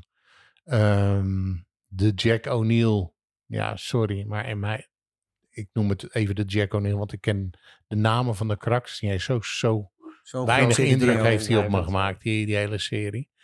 Um, die, hoe heet het, uh, ja, dat is, die, dat, dat is in mijn ogen ook een figuur, ja. Oké, okay, hij heeft de leiding en daar houdt het eigenlijk mee op. Robert Carlyle? Ja. Ik heb het opgezocht hoor. Dat, uh... dat vermoeden had ik al. Ja. Maar, uh, en, en dan heb je alleen dan die jongen. De enige, die, de enige die ik wel leuk vond, vind in die, hoe heet het, uh, um, in die serie is, is die Wizkid. Die dus uiteindelijk het negende chevron ontdekt, uh, om het zo maar te zeggen. Was het niet Rodney McKay die eigenlijk de negende chevron Nee, nee, want ze, ze hebben, voor zover ik het weet, begint die serie met het feit dat er iemand een uh, een uh, wiskundige puzzel opgelost heeft. Hmm. En uh, dat is dus die WizKid. Het is ook een jongen, hij wordt ook door een jonge knul gespeeld. En, en dat is de enige waarvan ik zeg van die heeft, een, die heeft wel een leuk, prettig karakter. Um, maar ja, daar kan je niet een hele, hele serie op bouwen. Dus het verhaal spreekt me ook niet aan. Het feit dat je vastzit op een, op een ruimteschip wat al eeuwen aan het vliegen is. Dat, uh, en blijkbaar maar kan blijven vliegen. Dat, uh, daar heb ik echt. En ze zouden daar die power units voor moeten gebruiken op Atlantis. Ja, die zijn uiteindelijk blijkt dus ook dat die dus ook gewoon uitgedraind zijn. Want ze kunnen steeds minder van dat schip gebruiken. Ja. Dus, uh. Okay. dus, dus eigenlijk is het gewoon een doodgaand schip. Uh, ja, en, maar volgens mij, voor zover ik het gelezen heb, is het, was het eigenlijk de idee, het idee van het, het, het speelt zich meer af op dat schip, omdat het zo, zo afgebrokkeld is en al jaren dus eigenlijk uh, neglected in, uh, in, in onderhoud. Hoe noem je dat? dus gewoon. Um, achterstallig onderhoud. Ja, achterstallig onderhoud, precies. Ja. Dat, dat, het, dat dat het nekt en aan aanvallen op dat schip en zo. Ja. Maar dat ze dus wel langzamerhand proberen om steeds meer te unlocken van dat schip. Maar dat aan het einde van seizoen 1 een soort mega revelation is. Namelijk, er was nog weer iets nieuws met die agents die dat, dat ze hadden gedaan. En dat zou dan de hele premise zijn van het tweede seizoen. En dan hadden ze wel de full potential van dat schip. Maar ze hadden dan wel. Er was wel iets met die ancients wat weer helemaal fout was. En, en waar ze dus weer aan moesten gaan werken. En weet ik veel wat. En volgens mij is het daar. Is het crazy town geworden voor de mensen die het keken en dachten. Daarbij is, het, daarbij is het natuurlijk ook erg vreemd. Je hebt een, een, een verhaal wat gebaseerd is op een Stargate. En die Stargate, dan kom je op een schip. Dus dan ben je door een schip. Uh, ben je aan het vliegen. Je weet dat je alleen maar een gate kan gebruiken als je een fixed point of origin hebt. Ja, want dat heeft Dr. Daniel Jackson in de eerste dat heeft film hij heel eer- goed heel uitgelegd. duidelijk uitgelegd. Je moet wel een fixed point van Ja. vertrek hebben. Ja, nou, die heb je dus niet als dat ding. Dus dan moeten ze naar een planeet toe. Daar moeten ze dan gaan stilhangen. Want dan hebben ze een fixed point of origin. Zodat ze die Stargate kunnen gebruiken. En dan kom ik weer met de engheid van... Ja, maar hoe weten ze in hemelsnaam de telefoonnummers, om het zo maar te zeggen. Ja. Want er zit geen telefoonboek bij. Nee. Maar ze hebben natuurlijk wel... En gaan ze, Ze wel wel- Stargate dan af en toe? Ze gebruiken af en toe gebruiken ze dus wel de Stargate. Want wat dat zeg ik, dan gaan ze dus naar een planeet toe. Daar blijven ze om die planeet cirkelen. Want dan heb je een fixed point dat of is fix origin. genoeg blijkbaar. Dat is fix. Ja, dat Ja, het feit dat je Ja. een planeet hebt, is fix genoeg om in ieder geval de, de gates te- aan elkaar te knopen. Ja, Maar ja, dan moet je volgens mij ook wel weten waar je naartoe moet bellen. Lijkt mij. ja je En geweest met een ik kan me niet code, voorstellen, want ze hebben dan, eh, je kijkt, ja, je, Negencijferige code. ze hebben nu, ja, nee, maar dat, dan is het weer zeven cijferen, want dan is Ja, het dan is het daar in dat dan is het daar in het Oké. lokale gedeelte, zeg maar, Ja. van, hoe heet het, van, van de, de, de, de ruimte. Dus dan heb je weer dat, dat je dan voldoende hebt aan zeven. Ja. eh, maar dan moet je het wel weten. En dat weten ze blijkbaar. En daar wordt helemaal niet op Daar ingegaan. wordt ze dat helemaal niet op, weten. in, Maar wordt helemaal niet op ingegaan. Wordt oh, ik heb hier een hele de- eh, oude telefoonboek gevonden met allemaal de nummers erin. En eh, die kunnen we allemaal gebruiken. En dus, dus ja, Ja, het Eh, klinkt toch wel interessant als je het zo net uitlegt waar het over gaat. Denk ik, nou, dat spreekt wel aan. Het is maar twee seizoenen, want daarna is het gecanceld. Dus dat Ja. scheelt. Eh 7,6 op IMDb. Ja, eh, eh, vind ik nog hoog. Ja, Echt, eh, ja, het is ook 67, pro- 76% op, eh, op Rotten Tomatoes. Dus het is echt heel hoog gescoord nog. Of 70%, sorry. Maar ehm, ik, eh, wat, ik, wat ik ervan gelezen heb en gekregen heb, is dat eigenlijk kwam het gewoon te laat op, eh, op het pad. Het ging bij Stargate Atlantis al naar beneden. Daarom Ja. is het bij eh, Stargate Korter, Atlantis bij seizoen gedraaid. 5 al gestopt. Toen hebben ze nog geprobeerd om een darker toon neer te zetten, dus meer serieus. Want dan, dat was dus Stargate Universe, want dat werd ook niet tegelijkertijd uitgezet, maar dat was de ene stopte, de ander werd, was geproduceerd en ging live. Eh, en en dat, je merkte dat het gewoon te laat was daarin. Eh, dus dat de fans waren afgehaakt. Dus nou, de maar daarbij, daarbij komt, je bent, je bent zo rond die tijd. Want volgens mij zit je dan al dik in, eh, in 2000. eh, in de periodes terechtgekomen dat mensen geen langlopende series meer volgen. hm. En Ehm, En daar bedoel ik mee van het moet snel, bondig eh, en, en kort. Daarom, daarom is bijvoorbeeld een Star Trek Discovery, Discovery die geen 26 afleveringen maar heeft, maar eh, hoe heet het, eh, maar een stuk of eh, 15. Ehm, Picard die, die, die ja, drie seizoenen van 10 afleveringen en dat nu afgesloten is. Ja, dus, dus ik denk dat dat ook ermee te maken heeft. De, de, de, zou kunnen, zou kunnen. interesseboog, om het zo maar te zeggen, die is n- hedendaag veel korter dan dat ze, kan ik als oude lul wel zeggen, in mijn periode, in mijn jonge leeftijd, ja, toen, wat ik al zeg, toen liepen seizoenen gewoon, ja, zes, zeven, acht maanden achter elkaar door. Ja, En dat heeft er dus ook mee te maken dat dat, dat soort series eh, ja, veel minder eh, kans maken op het moment dat je het nog met de oude gedachtegang bouwt. En ik denk dat eh, Universe nog met die oude ja. insteek gebouwd eh, is. En eh, ja, dat dat daarom niet aangeslagen ja is. ik vraag me af of en, dat, en het dat verhaal toen is al niet heel erg speelde. Ik weet niet, ik, nou, weet ik zit nou te dat toen al kijken. Ik kwam. Battlestar Galactica tegen, de tv-serie van, eh, Ja. dus niet de originele tv-serie, maar de latere. Die is van 2004 tot 2009. Dus dan was het al lang Universe komt Nee, het uit. is 2009. Het is begonnen in 2009. Battlestar Galactica? Nee, eh, Ja, Universe. Universe. Ja, de- en daarvoor, ja, oké, dus dat kan elkaar. eh, Dus het is net elkaar ontlopen. Ja. Ja. ik weet dus niet of dat... Ik denk ook gewoon dat het... Dat op een gegeven moment is de verzadiging ook even te veel, eh, te veel natuurlijk. Dus ehm, ik, ik snap wel dat het... Volgens mij is het gewoon op dat moment geflopt. Ik heb hem hij is ook volgens mij in Nederland Ja, maar dat is ook de reden geweest. waarom Enter- Enterprise eigenlijk geflopt is. Ja, Nou ja, dat is om andere redenen ook nog. Maar ja, fair maar enough. on, onder, hij heeft ook te maken met het feit dat ja, de, de, de tijd het niet meer toelaat om zulke soort series te maken. Het zijn wel dezelfde schrijvers, hè, dezelfde Ja. bedenkers, Ja, Brad zeker. Wright en Robert Ja. C. Cooper. Dus ergens is dat heel constant Ja. gebleven. Dus het is interessant dat zij iets heel anders Ja. dan toch gaan doen. Klopt. Dus hebben dat het wel... risico dat mensen, als het zoveel anders is, wat ik eigenlijk bij jou hoor, Jan, is dat je zegt van ja, het wordt zo'n ander soort serie, dat mensen die dat dus juist leuk vonden, die willen eigenlijk meer van dat en Ja. niet iets heel anders. Nou, niet zozeer meer van dat, maar er moet wel een logica Ja. in zitten. En ik, eh, dat, dat heb ik sowieso altijd wel met series. Heb ik met Star Trek heb ik dat ook. Er moet wel een, een bepaalde logica in zitten. En dat moet wel, eh, je moet het wel kunnen vertellen hoe, hoe het dus van de een naar de ander gegaan is. En eh, bij Universe maken ze eigenlijk in mijn ogen net zo'n stap, foute stap, als dat ze met Enterprise gedaan hebben. Door iets te willen bouwen wat iets verklaart, maar wat zich niet helemaal aan het originele verhaal houdt. Ja. Hmm. En bij Enterprise was dus de grote fout van ja, we gaan 100 jaar voor eh Kirk gaan we zitten en dan gaan we iets nieuws bouwen en dan gaan we ook dingen erin bouwen waarbij je later zegt van ja, maar hoe kan het dan dat we dan zoveel honderd jaar later niet weten dat dat toen gebeurd is? Ja, dat is niet. Ja. Ja, Hmm. dus eigenlijk is deze, deze serie is ook minste bekeken, minste... ehm, Ja, maar hij is ook niet, hij is, hij is ook niet zoveel. Hij, hij is de- alleen seizoen 1 is in Nederland op tv geweest. ja, Seizoen 2 is op Nederland eh, volgens mij twee afleveringen op tv geweest. En toen is die gecanceld. Om, vanwege de slechte kijkcijfers. Dus die kan je alleen maar streamen. ja. Eh, dus ja, dan is het ook logisch dat dat, eh, dat het niet aanslaat. ja. Ja, dus ehm, eh, nou ja, uiteindelijk hebben ze dus wel... eh, 40 eh, afleveringen. 40 afleveringen gemaakt.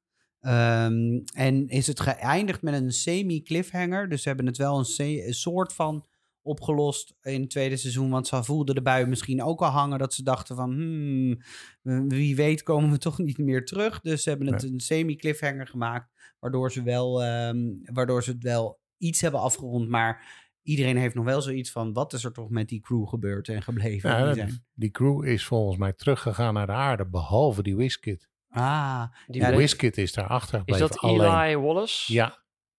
Die is, wel- die is volgens mij achtergebleven op dat schip. Want Heike was de enige die de poort kon bedienen vanaf dat schip. Ah. Oh, dus die kon niet mee. Dus die kon niet mee. Die moest de telefoon in Ja, die moest- die moest ja. inderdaad, op het eh, plankje, Martin.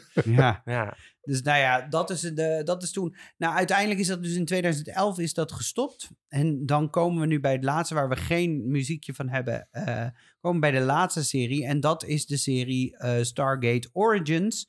En dat, ehm, dat is een serie die we allemaal niet gezien hebben. Dus daar kunnen we er heel kort over blijven. Ehm, Stargate Origins is een webseries in 2018 geproduceerd. Ehm, eh, dus echt puur voor op YouTube. Het zijn tien afleveringen van ieder tien minuten lang. Dus dat betekent dat je er ook in de 100 minuten doorheen bent. Gewoon een film. Later is die ook uitgebracht als één grote film. Het gaat over ehm, een jonge Catherine Langford. Dus degene die dus de dochter van de, van de man die de Stargate heeft gevonden in uh, Giza, die gaat eigenlijk achter haar vader aan door de Stargate om hem te zoeken. Want eh, hij is daar verloren gegaan in de, ehm, in de Stargate. Dat is eigenlijk eh, de, de Origin-serie. Wat best wel een vreemd verhaal is. Want in de SG-1-serie wordt uitgelegd dat haar vader kwijt is geraakt door de Stargate. En daardoor, die, die, eh, die is ergens op een soort planeet... Wel? Nee. Zeker. Nee, is je schudt heel nee. hard nee. Nee, het is de verloofde. Oh, de, De verloofde, ja. verloofde. Dat Oh, ja. Ja. Dat was de Dat verloofde, is de verloofde. Die komt ze Het tegen ook, hè? In eh, seizoen 2 al, geloof ik. Nee, één. Seizoen, al. seizoen 1, aflevering 4 volgens Ja. mij, 4 of Ik 5. dacht, wie is die oude? Maar dat is een andere actrice volgens mij ook. Ja, Ja, dat Ja. ik denk, is dit dan diezelfde vrouw? dat ja. is diezelfde vrouw. En, Ja. ja. en het vreemde van, het hele, van die hele aflevering vond ik al van... Oké, dus in de Tweede Wereldoorlog hebben ze dus al ontdekt hoe die werkt. Ja, Die Stargate. En vervolgens zijn ze, hebben ze allemaal Alzheimer gehad of zo. Of, Ja, ik zag hier nog dat een nazi-kopstuk eh, er doorheen verdwenen was. Dus ja, maar eh, allemaal een collectief vergetelheid hebben gekregen. Ja. Want dan moet ineens in de jaren negentig moet Daniel Jackson alsnog gaan ontdekken dat hij dus, eh, ehm, hoe heet het, sterrenclusters nodig heeft om Ja. Vond, vond ik sowieso wel raar. Maar we waren met Origins bezig. Nou ja, en Origins heeft dus dit, dit verhaal. eh, en die zet dus in die Origins verhaal dat Catherine dus achter haar vader eh, naar Abydos gaat om te zoeken. Eh, dat is eigenlijk het korte verhaal. Het is gewoon eigenlijk, het is wel, ehm, het, het is gewoon een heel interessant, of tenminste gewoon een leuk gegeven dat het er extra is. Uh, als extra leuk feitje is dat eh, de vader, dus professor Paul Langford, dus de vader van Catherine, wordt gespeeld door Connor Trinier. En die kennen we van? Nee. Gaat er ook bij jou geen belletje Nee. rinkelen? Nee. Dat is natuurlijk Trip. Trip van... Oh, is dat eh, Trip? Dat is Trip van, Enterprise. Ja, dan eh, Eh, hoe heet hij ook alweer? Ehm, ik weet niet eens hoe die... Hoe die eh, oh ja, Langford. Charles Tucker. Charles Commander Tucker. Charles Tucker. Die ook op onverklaarbare wijze is uitgemoord op Enterprise. Maar prima, dat, eh, daar hebben we het ook niet over. Dat is een andere serie waar we het over gaan hebben. Waar we het niet over hebben nu. Ehm, maar dat is dus eigenlijk synopsis van Origins. Nou, ik denk, ik, ik denk dat ik hem wel even een keer ga kijken. Alleen al om te weten hoe ze dat in hemelsnaam Ja, in een verhaal hebben. gepropt hebben. En hoe ze dat dan verklaard hebben. Dat ze dus die Stargate dus al twee keer ja, aan de praat hebben gekregen. Zonder dat iemand het meer weet. eh. Voordat Daniel Jackson erachter komt dat je daar sterrenstelsels Die doen het wel. Ja. beter, want daarna vergeten ze het niet meer. Nee, dat Nee, klopt. dat klopt wel. Dus Dus, dat- misschien is Ja, dat nee, het, eh, maar kan dus, wel. kunnen ze wel, want het is wel door andere schrijvers Billy, geschreven. voordat je zegt, Jan, van ik ga hem kijken. Hij krijgt een 3,9 op IMDb. Maakt niet uit. Ik ga alleen al kijken. Al, al moet ik er weet ik veel hoeveel zure pruimen doorheen bijten. Alleen al kijken omdat ik wil weten hoe ze dat verhaal in hemelsnaam in elkaar gaan zetten. Ja, en er zitten Duitse soldaten in uniform in. Dus eigenlijk... eh ja, Ja, Ja, maar dat is ook al in de Tweede Wereldoorlog. Ja, Ja, Nou, het is... eh, het is En dat vind ehm, ik trouwens ook zoiets vreemds. Hè? Hoe komt die Stargate uiteindelijk in Amerika terecht? Hij is door een Duitse archeoloog gevonden ja. in de Tweede Wereldoorlog. ja. En dan uiteindelijk komt hij in Amerika terecht. Ja, het is Amerika. Altijd in hè? Amerika. Altijd Amerika, ja. Dus dat is ook niet... eh, niet ja, terwijl de opnames voor een groot deel zijn gebeurd in Canada. Nee. Oh ja, qua de buitenlocaties. Ja. Ja, Ja. precies. Oké, sorry. Ja, dat klopt. Ja, de buitenlocaties Maar die schrijvers, die, nou ja goed. eh, Canada is natuurlijk een populair land eh, om eh, films op te nemen. Ja, voor buitenland, buitenaardse Voor landschappen. buiten- Ja. Juist in de stad zelf, hoor, in Vancouver en zo, daar worden heel veel films opgenomen, toch? Ja, ja, ja. Voordat we... Ik ga nu even va- vaart maken. Want voordat we naar de feitjes gaan... laten we nog heel even aanstippen. Wat is nu, wat is nu zeg maar, algemeen zeg maar, de buzz around de toekomst voor Stargate? Want wat ik zo ongelooflijk raar vind... is dat eh, je hebt Star Trek, je hebt Star Wars... en je hebt Stargate... wat echt wel een grote naam is eh, in de science fiction landen...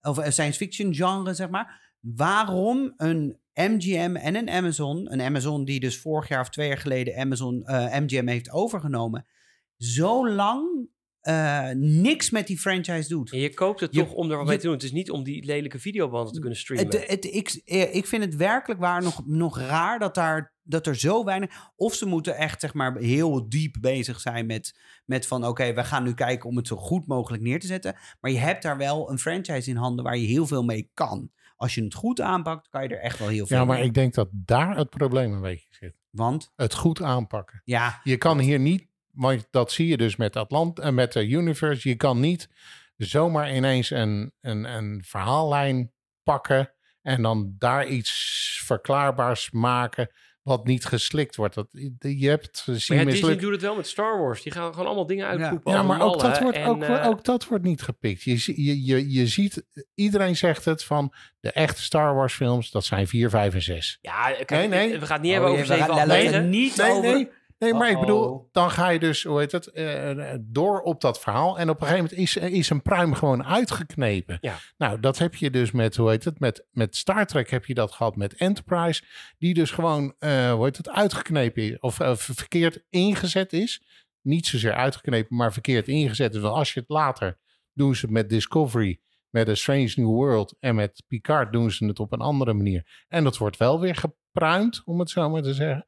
Dus je moet wel heel goed iets verzinnen voordat je ermee verder gaat. Ja, maar je hebt een prima pruimenboom waar je dus wel pruimen Ja, van ja, plukt. ja, Alleen precies. niet, niet die oude pruim. Nee, Ja. die is, die is klaar. Nou, wat ze dus wel nu hebben gezegd is dat eh, ehm, nou, in 2018 is het weer, weer even stilgebleven. Elke keer, elke paar maanden komt er weer even zo'n, wordt er weer zo'n balletje opgegooid en dan gaat het weer even over. Brad Wright is een van die producenten en de schrijvers van de serie, die bevestigde wel eind 2020 dat er een nieuwe serie in ontwikkeling is. Eh, Ronald Emmerich, de, de Roland Emmerich wilde natuurlijk eerst die reboot maken. Dat doen ze nu dus niet meer bij eh, Amazon. Dus Brad Wright is weer aange, aange, ehm, eh, aangenomen, zeg maar. Toen in 2022 kocht dus eh, Amazon MGM over. Toen dacht iedereen, oh, dan wordt nu alles ontsloten. En dan, kijk eens, dan gaan we. Nou, toen lag het project weer stil, zei Brad Wright. Dus die zei, nou, dat gaat voorlopig niet worden. Heel raar, maar... Toen kwam er dus eind 2022 weer naar buiten dat eh, ze MGM en Amazon samen op het zoek zijn naar showrunners om de serie dus weer om voor meerdere projecten binnen, die, binnen de franchise ehm, ehm, ja, de series, series te gaan maken. Ehm, en in april van dit jaar eh, kwam het gerucht de wereld in dat er eh, eerst een film komt en dan weer naar, naar series wordt toegewerkt. Ehm, het grote In het algemeen, punt, niet over Stargate. Of wel? Stargate, ja. Dus dat er eerst een film komt en dat er dan weer naar series toegewerkt wordt. Grote punt waar mensen dan wel voor bang voor zijn, is dat het dus echt weer gaat om een reboot. En dat betekent dus dat je zegt, we gaan echt weer ter- terug naar het begin en we doen weer helemaal alsof de rest er niet is geweest. Nee. En ik weet dus niet of dat echt gaat worden. Maar ja, dat is dus april van dit jaar, dus dat is redelijk recent, is dat weer naar buiten gekomen. Ja, en wat de toekomst ehm, gaat brengen, dat, eh, dat moeten we dan maar afwachten. Ja. Ik, ik, ik hoop dat ze er wel weer iets mee gaan doen, maar dan wel goed inderdaad. En het hoeft voor mij geen reboot te zijn, dat vind ik eigenlijk zonde. Maar ja, aan de andere kant, nou, ik zou het kan misschien vinden. ook wel helpen. Wat ik, wat ik wel een beetje hoop daarin is dat eh, voor mij nu, en ik hou wel van Stargate, dus daar zit het er niet in, is gewoon tien seizoenen Stargate terugkijken, is gewoon best wel veel werk. Ja, Eh, dus ik zou het heel erg gunnen dat veel mensen, beetje in dezelfde positie als ik, gewoon een mooie nieuwe serie krijgen voorgeschoteld die hier eer aan doet. eh, die niet al het oude overhoop gooit. Want ik zou het lekker vinden als je nu blanco hier instapt en een, weet ik, veel, een seizoen of twee kijkt van iets van Stargate-achtig. En dat je daarna denkt, oh mooi, ik ga die oude shit ook nog eens terugkijken. ja. Die daar goed bij aansluit. Ik denk, oh, er zit nog veel meer aan vast. Ja. Nou, misschien moeten ze dan eens gaan praten met eh, mensen die Picard gemaakt hebben. Want die doen, vind ik, exact wat jij, eh, wat jij nu beschrijft. Je grijpt een beetje terug naar het oude en je bouwt in het nieuwe en maakt daar een geloofwaardig verhaal van. Ja, Ja, als, ze, alles- het op die, als ze het op die manier gaan doen, dan, dan kijk ik er ook wel uit. Ik ben alleen bang dat ze een, eh, ja, een à la Enterprise eh, blooper gaan Ja, maken. en ik heb daar en echt geen zin in dat soort dingen. Daar, daar, zit ik echt niet op te daar zit wachten. ik niet op te wachten, nee. Oké. En Nou, jij, Martin? Ja, ik, dus zoals ik zei, ik hoop dat ze er met dat ze de, de gewoon eer aan doen. En trouwens, ja, Enterprise dat is wel grappig, want daar moeten we eens een keer wat mee gaan doen. Want die wordt nu dus weer ineens gezien als een van de betere series. Heel lang kan ik, het is een heel interessant verhaal. Zal ik wel de artikelen van sturen. Ah, bol. Anyhow, Stargate, ik hoop dat ze er iets bijzonders mee gaan doen. Dan eh, gaan we nu naar de valse feiten. Ik heb mijn andere documenten opengezet. Ik heb behoorlijk uitgebreide feiten. Dus ehm, ga ervoor zitten, want het Zin is, eh, er is heel veel natuurlijk. Maar dat klopt. Dus ehm, ik, ga zo, ik kan ze ook niet nummeren. Want ik, ik ga ze door elkaar heen doen. Dat wordt een fluïde Ja. beweging. ja, dus ja. eh, nummer ze zelf, ja? En jullie mogen overleggen met elkaar. Dus je gaat tien, zijn het tien feitjes? Iets meer dan ik. Iets meer feitjes. En eentje daarvan is dus niet Ja. juist. En Ja. moet erachter komen welke dat is. We mogen overleggen, hè? Ja, jullie mogen Even voor de eh, journalistieke zuiverheid eh, mogen wij overleggen. Ja.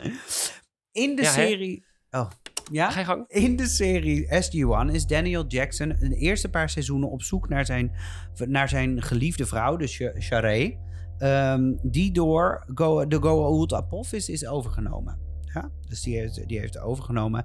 In een aflevering, ik weet niet precies welke aflevering, volgens mij in seizoen 3 ergens, eh, komen ze, komt hij haar eindelijk weer tegen. En dan is ze eh, niet meer onder, eh, onder invloed van de Goa'uld, want ze is namelijk zwanger van het kind van Apophis.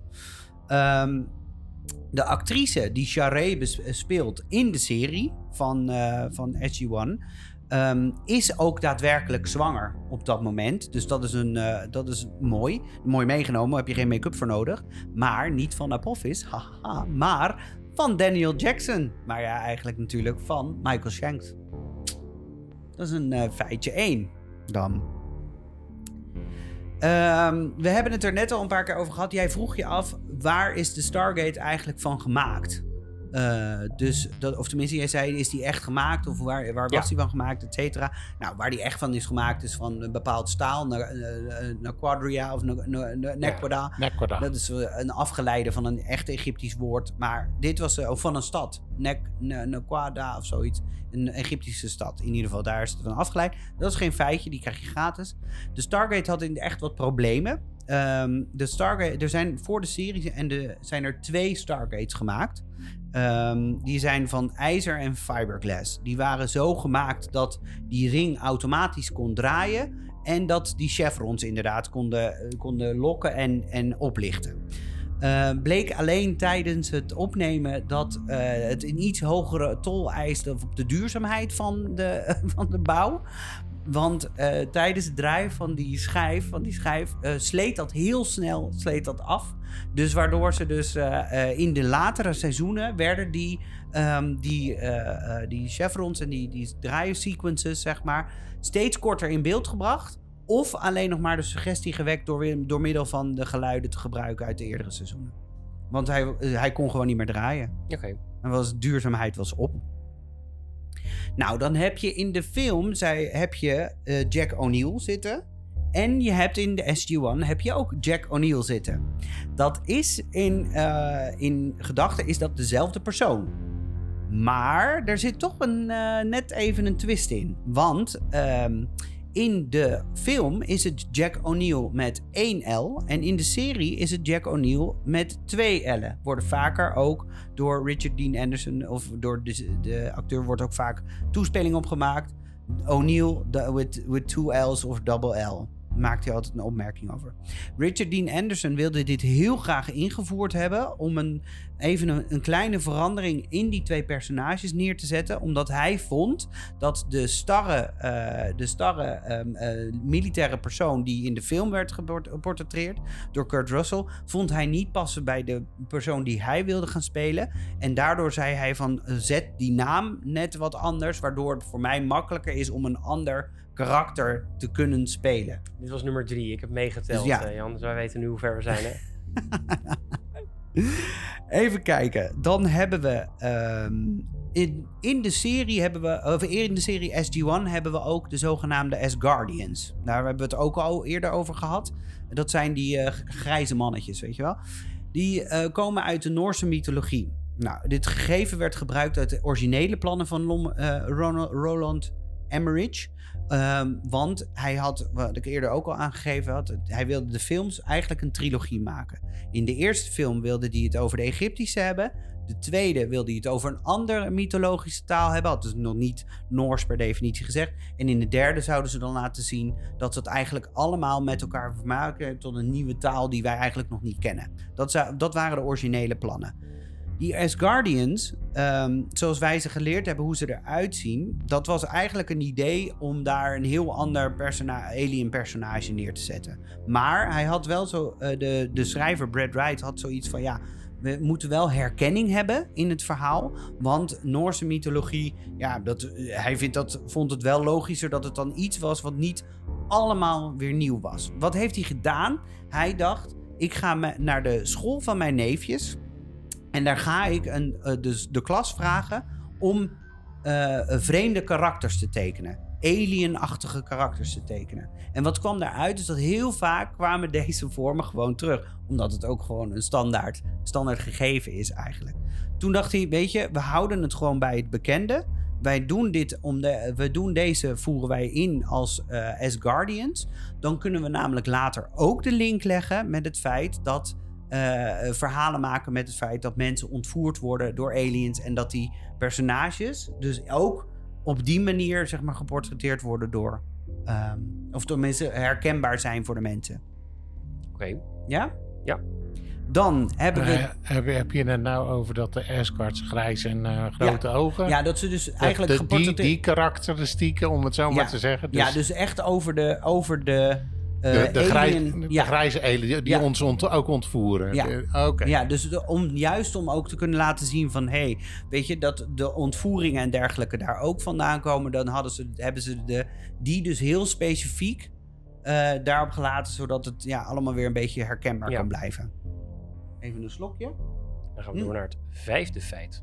De stem van Thor in eh, Stargate SG-1... hebben jullie enig idee wie dat was?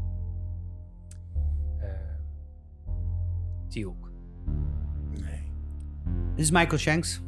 Ook na de dood van Michael Ja- Shanks is hij, eh, is hij de stem van, eh, van Thor. Vanuit hiernamaals. Dat is een, kort feitje, toch? Ja. Nee, hij is de stem. Als in, ja. Ehm, dan een feitje over de film uit 1994. De, eh, dit is de eerste film eh, waarvoor een officiële promo-website werd gemaakt. En het is 1994. Dus bedenk je, er werd als promo-materiaal werd er een site ingezet. En dat bestond alleen uit een labtekst en een paar foto's. Dat is de eerste film. Wat was de website? Stargate.com? Weet ik niet. Oké. Ehm, als er iemand het over Stargate en de Stargate heeft, dan is vooral altijd als eerste is natuurlijk die ring en dan die bubbel die er zo uitkomt, toch? Als er, als er gedialed is, komt er zo'n incoming wormhole en dat is dan zo'n bubbelblok. Ja, Ja, en die dan, plenswater. ja, die dan is plenswater inderdaad. Lijkt op een plenswater. Klopt ook. Want wat hebben ze gedaan? Voor de film hebben ze ehm, eh, een luchtkanon in een bak met water eh, geschoten. En dat is letterlijk de, ehm, de wormhole geworden. In de serie overigens is dit vervangen voor CGI. Dus daarin inderdaad is het wel, zie je ook wel echt een verschil. Nou, dan nog een leuk feitje over het uitbrengen van de film. En dat is namelijk, in Mexico ging dat eh, verkeerd met de vertaling. Ehm, want eh, films worden natuurlijk ook in eh, andere taal neergezet. En eh, de titel werd vertaald naar The, Ga- The Gate of Time. En dus bezoekers gingen naar de film en die kwamen naar buiten en die waren confused. Want die dachten, waar is het hele time travel hierin? Ja. Dat? Oké.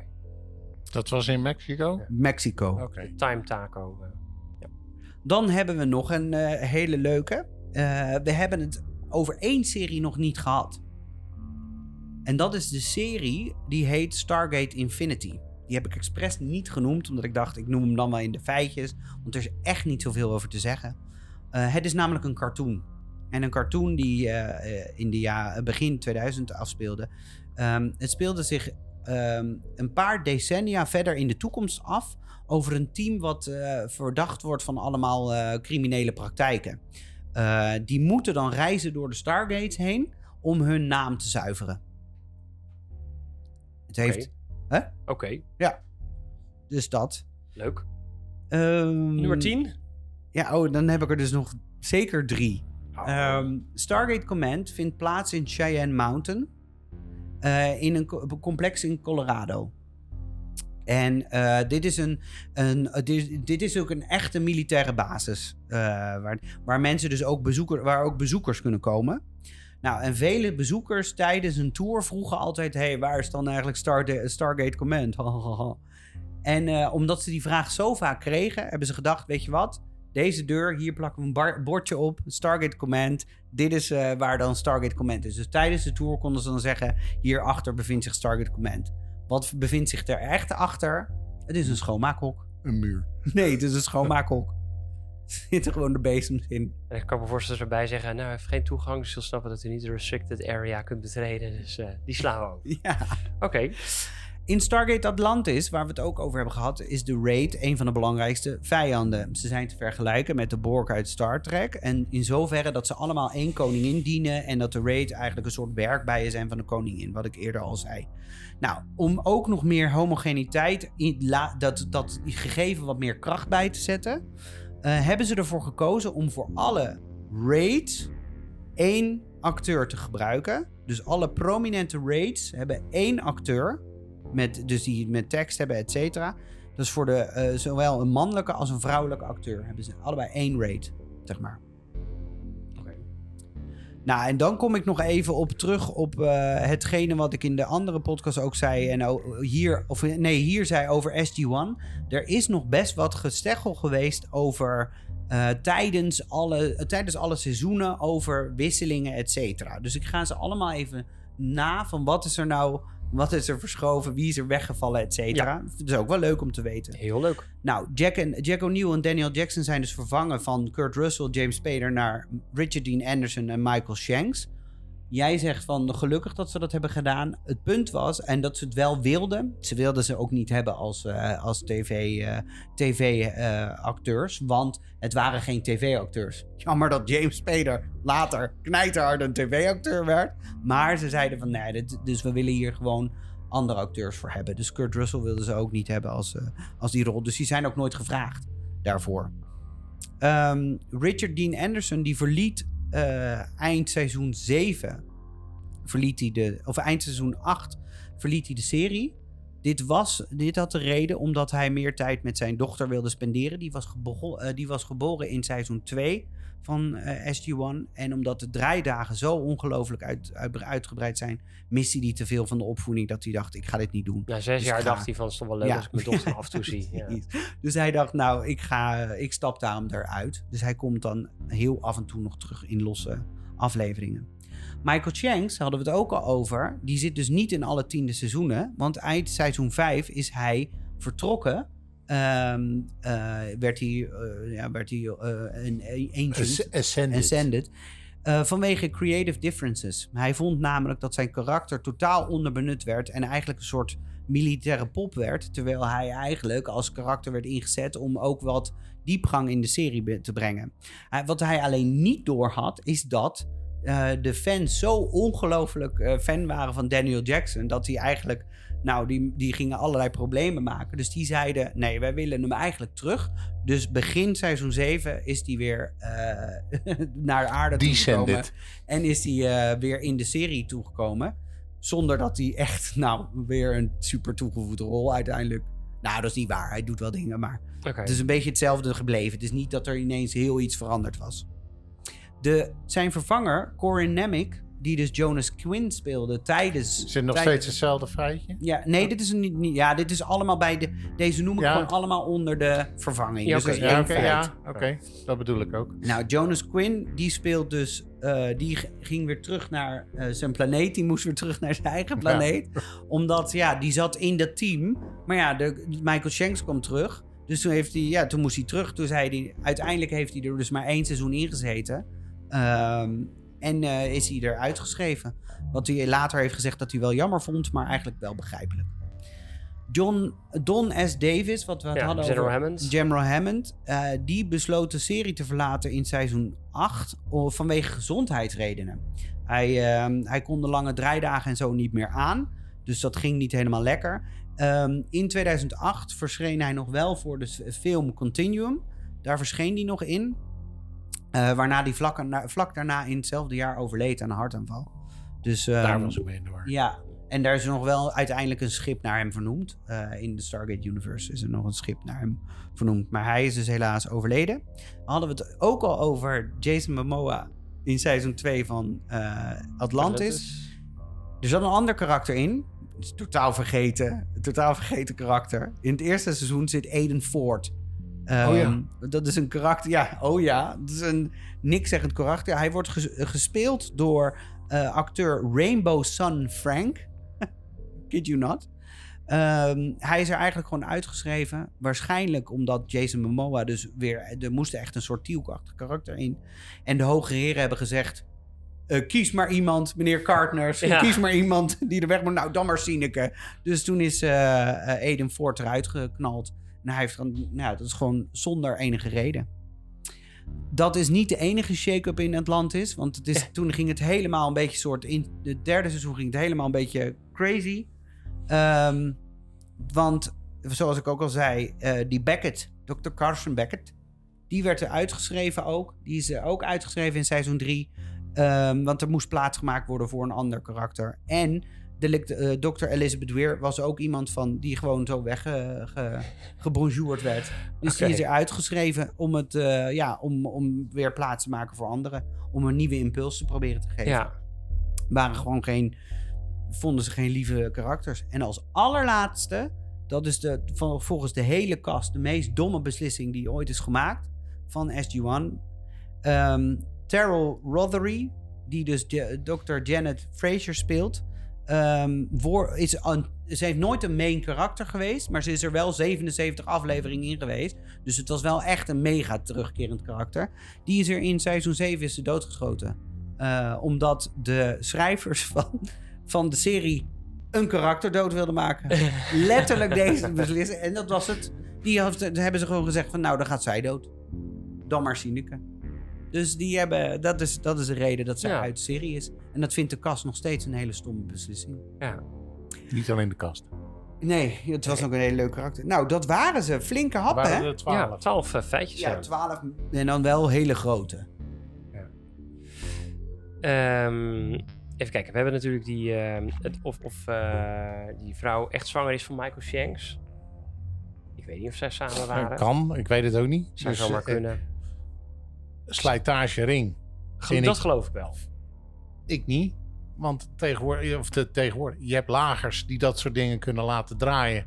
En dat kan heel lang draaien en die dingen kunnen heel simpel vervangen worden. De- ik vind dat twijfelachtig. de vraag is natuurlijk wel hoeveel geld hebben ze daar ingestoken in het maken van die, eh, die chevrons. Ik denk Ja, maar er was er eentje van, hoe heet het, van metaal. En er was er eentje van, hoe heet het, van, eh, van kunststof. ja. Nee, ze zijn allebei. V- Het was gemaakt deel van metaal fiber en deel fiberglass. staal. Oké. Ja, fiberglass is kunststof. IJzer en keizer. Ja, nou, fiberglass weegt niks. Dus dat kan je heel makkelijk laten draaien. Kan je heel makkelijk laten bewegen. Oké, Dus, nou, ik vond die ik wel vind hem geloofwaardig, maar oké, twijfelachtig. zetten we hem op het lijstje twijfelt. Dan die O'Neill en O'Neill, daar, geloof ik eigenlijk geen Nee. zak van. Ik ook niet. Eh, eh, Om twee redenen niet. Eh, De Vertel. belangrijkste reden is, want dan zou je dus twee verschillende O'Neills hebben... die allebei hun zoon kapot hebben geschoten met een eigen Ja, pistool. en de vraag is natuurlijk überhaupt van... nou, tenminste, zij hebben het dan niet gedaan, maar hun zoon heeft Nee, en als dit, allebei zelfmoord... eh, of of, dit- eh, ja, en of dit een- dan echt is om, om eh, de- die ene letter... Ik denk gewoon dat het een fout is. ja, En dat er zo'n zo'n Stargate-nerd Ja, die d- dacht... hé, dit staat eh, verkeerd. De O'Neill in de eerste heeft ik, 1 L. ik vind hem in ieder geval het meest twijfelachtig. Ja. Van, eh, Ja. Nou, die grijze aliens, ja, dan Geloof ik wel dat je dat, eh, dat je dat doet om herkenning in het... eh, Nou, de stem van Thor, dat het dan Michael Shanks zou zijn... Dat denk ik, dit vind ik zo'n triviaal feitje. Dit, vind- dit is sowieso... Ja, maar de stem van Thor, dat zou dan Mike, Ma- Michael Shanks moeten zijn toen die Ascended was, neem ik aan. Eh, in die periode. Altijd. Altijd. Altijd. Ja, Het is nou, gewoon, ze- nee. gewoon de acteur Michael Shanks heeft gewoon eh, die stem gedaan. Nou, dat geloof ik wel. Waarom niet? Zou kunnen, ja. Dat het eh, de film... Voor het, de, de eerste film is die een website had. Dat geloof ik ook wel, want dat was het begin van de opkomst van het internet. Dat het een main... eh, het wereldwijde web. Ja, maar dat het ook main, eh, Ja. een, een main news werd. Ja. eh. die eh, wormhole luchtkanon, eh, die vind ik twijfelachtig. Want het ziet er meer uit als eh, een roeren in een glas met Ja. water met een lepel. Dan dat je met een luchtkanon erin schiet. Want dan krijg je volgens mij alleen maar poef, dat het uit elkaar spettert. Nee, maar dat is dan uit het water. Het is in het water. Nee, In het water Nee, kan het niet als- uit als elkaar ik, spetteren. als ik, als ik hier een luchtkanon in douw en ik draai, eh, ja, laat hem, laat hem blazen, dan doet het alleen maar watsch. En niet dat draaien wat hij doet. Nee, ja, maar als je het omkeert... Als je het om, want dat draaien inderdaad, dat sowieso. Maar als je het omkeert, dus stel je voor, we doen hier in een grote bak, doe je dat, dan zie je natuurlijk aan de binnenkant, zie je dan de... Wel, die, dat, je ziet daar Die iets druk, gebeuren, ja. toch? Kunnen we het uit de blazer is heel hard? dat doe jij, jij hebt meer water. ja, zie je. Het is, heel realistisch. Ik neem meteen een slokje. ik twijfel eraan. Een luchtkanon is natuurlijk best wel hard. Ja. Of, of ze moeten het, eh, mo- of ze moeten de, de nozzel, zoals dat heet, dwars in het water geplaatst hebben, waardoor het water gaat draaien in plaats Ja. van. Werkelijk Dan geen zou het idee kunnen. hoe dit... Dus eh, ik vind hem twijfelachtig, maar Ja. Ja, dit Mexicaanse... Ja, dat geloof ik wel. ook Dat geloof ik wel. Ja. Ja. Die Infinity die klopt, cartoon. want daar, daar, dat, dat bestaat. Ja. eh, dat schoonmaken. Oh ja, dat vind ik een briljante. Ook, zou die- ik ja, ook gedaan die- hebben. Ja. nou, met die Wraith, toevallig heb ik gekeken naar de acteurs in al die series, of daar bekenden bij zaten, die ik dacht van, nou, die komen bekend voor. Eh, maar er worden überhaupt geen Wraith eh, genoemd op IMDb die dat spelen. Ik kan me voorstellen dat dat zulke kleine rollen zijn, dus op IMDb Ja, dat maar ik, niet. eh, welke, je hebt het over alle main rollen van de Wraith. De grootste main, ro- main Ja. rollen van Ray. Dan heb je het dus over de koningin. Nee, de, als je het hebt over als dus Ja, een. Mannelijke karakter en een vrouwelijk karakter, dat zijn, worden gespeeld door dezelfde acteur en actrice om, die, Ja. om, de, om, de, om het, de gelijkheid soort. van al die raid te benadrukken. Nee. Ja, dat betekent niet dat alle Wraith door diezelfde twee acteurs gespeeld worden. Maar dat de belangrijkste rollen die dan eh, de contact hebben, Ja. wat dan ook, dat die Ja, dan... want er zijn natuurlijk op een gegeven moment ook meer raid, weet Ja. je wel. Dus het is niet... Maar degene die dus conversaties hebben, et cetera, worden door dezelfde acteurs Ja, die twaalf kunnen we overslaan, want die kloppen allemaal. Ja, Ja, die dat geloof ik 12 ook wel, geef ik je ook gewoon, die Ja. Die kloppen, kloppen allemaal. Nee, het was eigenlijk seizoen was 6 goed. dat... Nee. eh Nee, Nee, nee, dat, dat, dat weet ik dat dat jullie dat... we inmiddels... eh, dat jullie ja, we dat één keer hebben we dat gehad. Jij Ja. volgens mij. En dat, Ja. dat doen we niet meer. Nee, Ehm, dus heb ik het ook eerlijk gezegd. nou, ik vind die... die dan blijft het... Ja, die, die dubbel L en die enkele L vind ik gewoon raar. Die stem van Thor, zullen we dat maar gewoon geloven? Ja, dat geloof ik wel. Oké. Eh, nou is dat met die whirlwind is natuurlijk een beetje technisch. Dus ik kan me ook voorstellen dat Martin dat gewoon allemaal niet begrepen heeft. Het slecht vertaald is. Zo lelijk. Dus Ik zou wel, als we onder de twee uur willen blijven, zou ik wel nu een keuze gaan Oké, maken. ik denk dat we dan moeten kiezen tussen die dubbel L ehm, die, en die, die, die Wraith, denk ik dan. Mm, ik zit te wat twijfelen tussen die dubbel L en die wormhole. Die blijf ik eh, twijfelachtig vinden.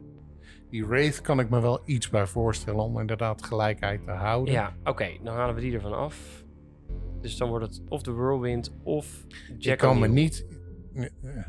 Ja, nou, ik vind hem lastig, maar ik neig toch inderdaad naar eh, de L'en.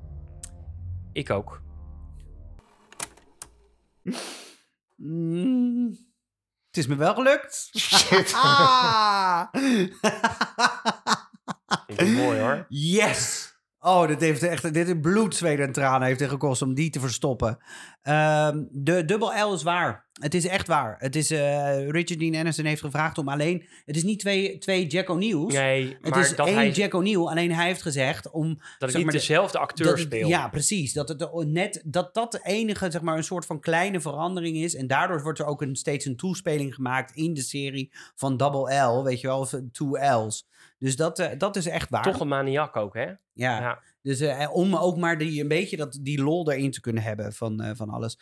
Alles is waar, inclusief ehm, de Stargate met die fiberglass en zo. Dat worn out. Ja, ze hebben steeds minder. Zie je die ook in beeld en steeds minder zie je, want het kostte. Ja, je hoeft het na een tijdje geloven. Nee, en je Misschien is dat ook de reden waarom ze in Atlantis met lampjes gedaan Ja, Ja. ik denk serieus oprecht dat dat de reden is Ja. dat ze zeiden. Wat ik ook heel raar vind, want ik bedoel, je kan toch wel iets bouwen wat Voor mij is dat, is dat ding wel niet digitaal duurzaam dan? is. Is het daar niet digitaal gedaan dan? Nee, dan is het gewoon zo'n lampje dat helemaal heen en weer Ja. gaat. Dus dan is het.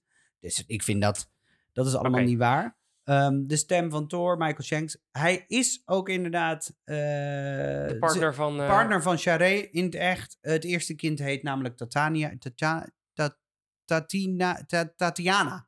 Tatiana, zo. Tatiana is het eerste kind. Dat is, dat is echt waar. Dus die klopt. Ehm, nou wordt het wel spannend wat het dan is, hè? Ja, nou, Die- dat, daar zitten we hier Uh, voor. Aircanon, waar, sorry, het is gewoon waar. Dat is echt, dat is zo. En dat, dat dat, draaien, hebben. dat draaien, dat is denk ik inderdaad ook gewoon roeren geweest. Maar dat is een extra effect. Het gaat om die bubbel die, Die eruit buiten komt, ja. Ja, maar, En dat- ja, maar dat is dus, dat is dus wat ik, daar- waarom, ik, waarom ik eraan twijfel. Ja. Ik, wat ik dus dan eerder denk, is dat ze dat luchtkanon schuin in het water geplaatst hebben. Waardoor dus het water gaat draaien. En dat die daar, want als je gaat roeren, krijg je automatisch dat effect. Ja, maar dat is natuurlijk een Maar soort cone. dat je- en niet Uiteindelijk- Een, niet een, Ja, nee, nee, dat is, ga jij maar roeren, dan zal je zien. Dat ziet Ja. er echt zo uit Maar- als... Ik denk eerlijk gezegd dat, het- want in die latere is het gewoon echt zo'n bubbel die eruit schiet. Ja. En dan, dan, je ziet in de eerste scène ook die bubbel. Ja. En dan zie je pas dat die nog blijft hangen. Dus dat, die, dat, dat is alleen in de film is dat zo. In de serie is het echt bubbel plat. Maar hij was ook Je goed, hè? Dus we hoeven ons daar Nee, niet... precies. eh, Eh, Infinity is waar, Mexico is waar, eh, Stargate Command is waar. Eh, dan blijven er nog twee over. De Wraith. En, eh, Ja, de acteurs was ook waar, Asgardians. dus de en de Asgardians. En wat niet Oh, waar is, is dat hele verhaal van die Asgardians. Dat is gewoon verzonnen. Is gewoon, ik moest iets vinden waarvan ik dacht, hoe kan ik dat krijgen? Er is dus inderdaad één acteur, James Levizanos of zo. En Andy, eh, Andy Friz, Frizzle, Frizzle, die eh, spelen allebei dus de meeste raids in, ehm, in Stargate Atlantis. Eh, en dat hele verhaal van die Asgardians, ik heb nooit begrepen waarom dat gewoon aliens zijn. Maar dat is gewoon een keuze geweest, wat er gewoon zo is. Het is gewoon gemaakt. Maar het een- zou dus kunnen zijn dat het wel door kinderen getekend is. het zou kunnen zijn. Eigenlijk is dit eh, niet concluded. We willen het gewoon nooit weten. Nee, nou, dit is eh, Ja. de reden waarom ik Ja, daarvoor goed gekozen gedaan, heb. eh, Martin. Superleuke podcast, super lange podcast. Leuk dat jullie het ook niet geraden hebben. Vind het is toch weer een pl- een pluspunt voor mijn Als jij het voorbereiding. leuk vindt, vinden wij het ook leuk. Ja, joh. Dus mijn voorbereiding is hartstikke... Weet je Heb je hoeveel goed werk gedaan, hierin heb je goed gedaan, Martin. Dankjewel. Dat is toch wel een hele fijne afronding van deze special die we hebben gehad. Dus ik hoop dat we daarmee Stargate Day een beetje hebben kunnen vieren. Hiermee kunnen mensen de hele zomervakantie doorkomen. Ja, dan denk ik Zal wel wel moeten trouwens. drie uur aan podcast. Ehm, Jan, dankjewel dat je aan bent geschoven. Yes, heel leuk om jouw eh, inzichten daarbij te hebben. Die, eh, eh, je wist in ieder geval meer vanaf dan ik. Dus dat is sowieso wel handig. Mocht het nou zo zijn dat de fans denken... Goh, dat is leuk om te horen en we willen wel een Star Trek aflevering... dan eh, ben je weer van harte welkom Ik hou me aanbevolen. Alles met science fiction mag je me voor uitnodigen. Ja, dat, dat wordt dan spannend, want dat is best veel. Ehm, wij gaan niet afsluiten zoals we normaal doen. Nee. Zo van, eh, waar gaan we de volgende keer naar kijken? Want dat, eh, inmiddels is dat in de reguliere aflevering wel. Ik wens jou heel veel succes nog op vakantie. Want je bent nu nog op vakantie als dit uitkomt. Klopt. Heerlijk in de sun. Ja, precies. En ehm, dan gaan we gewoon na, de, ehm, na deze eh, volgende ehm, eh, specials en dergelijke... gaan we hele andere dingen terugspoelen. Terugspoelen.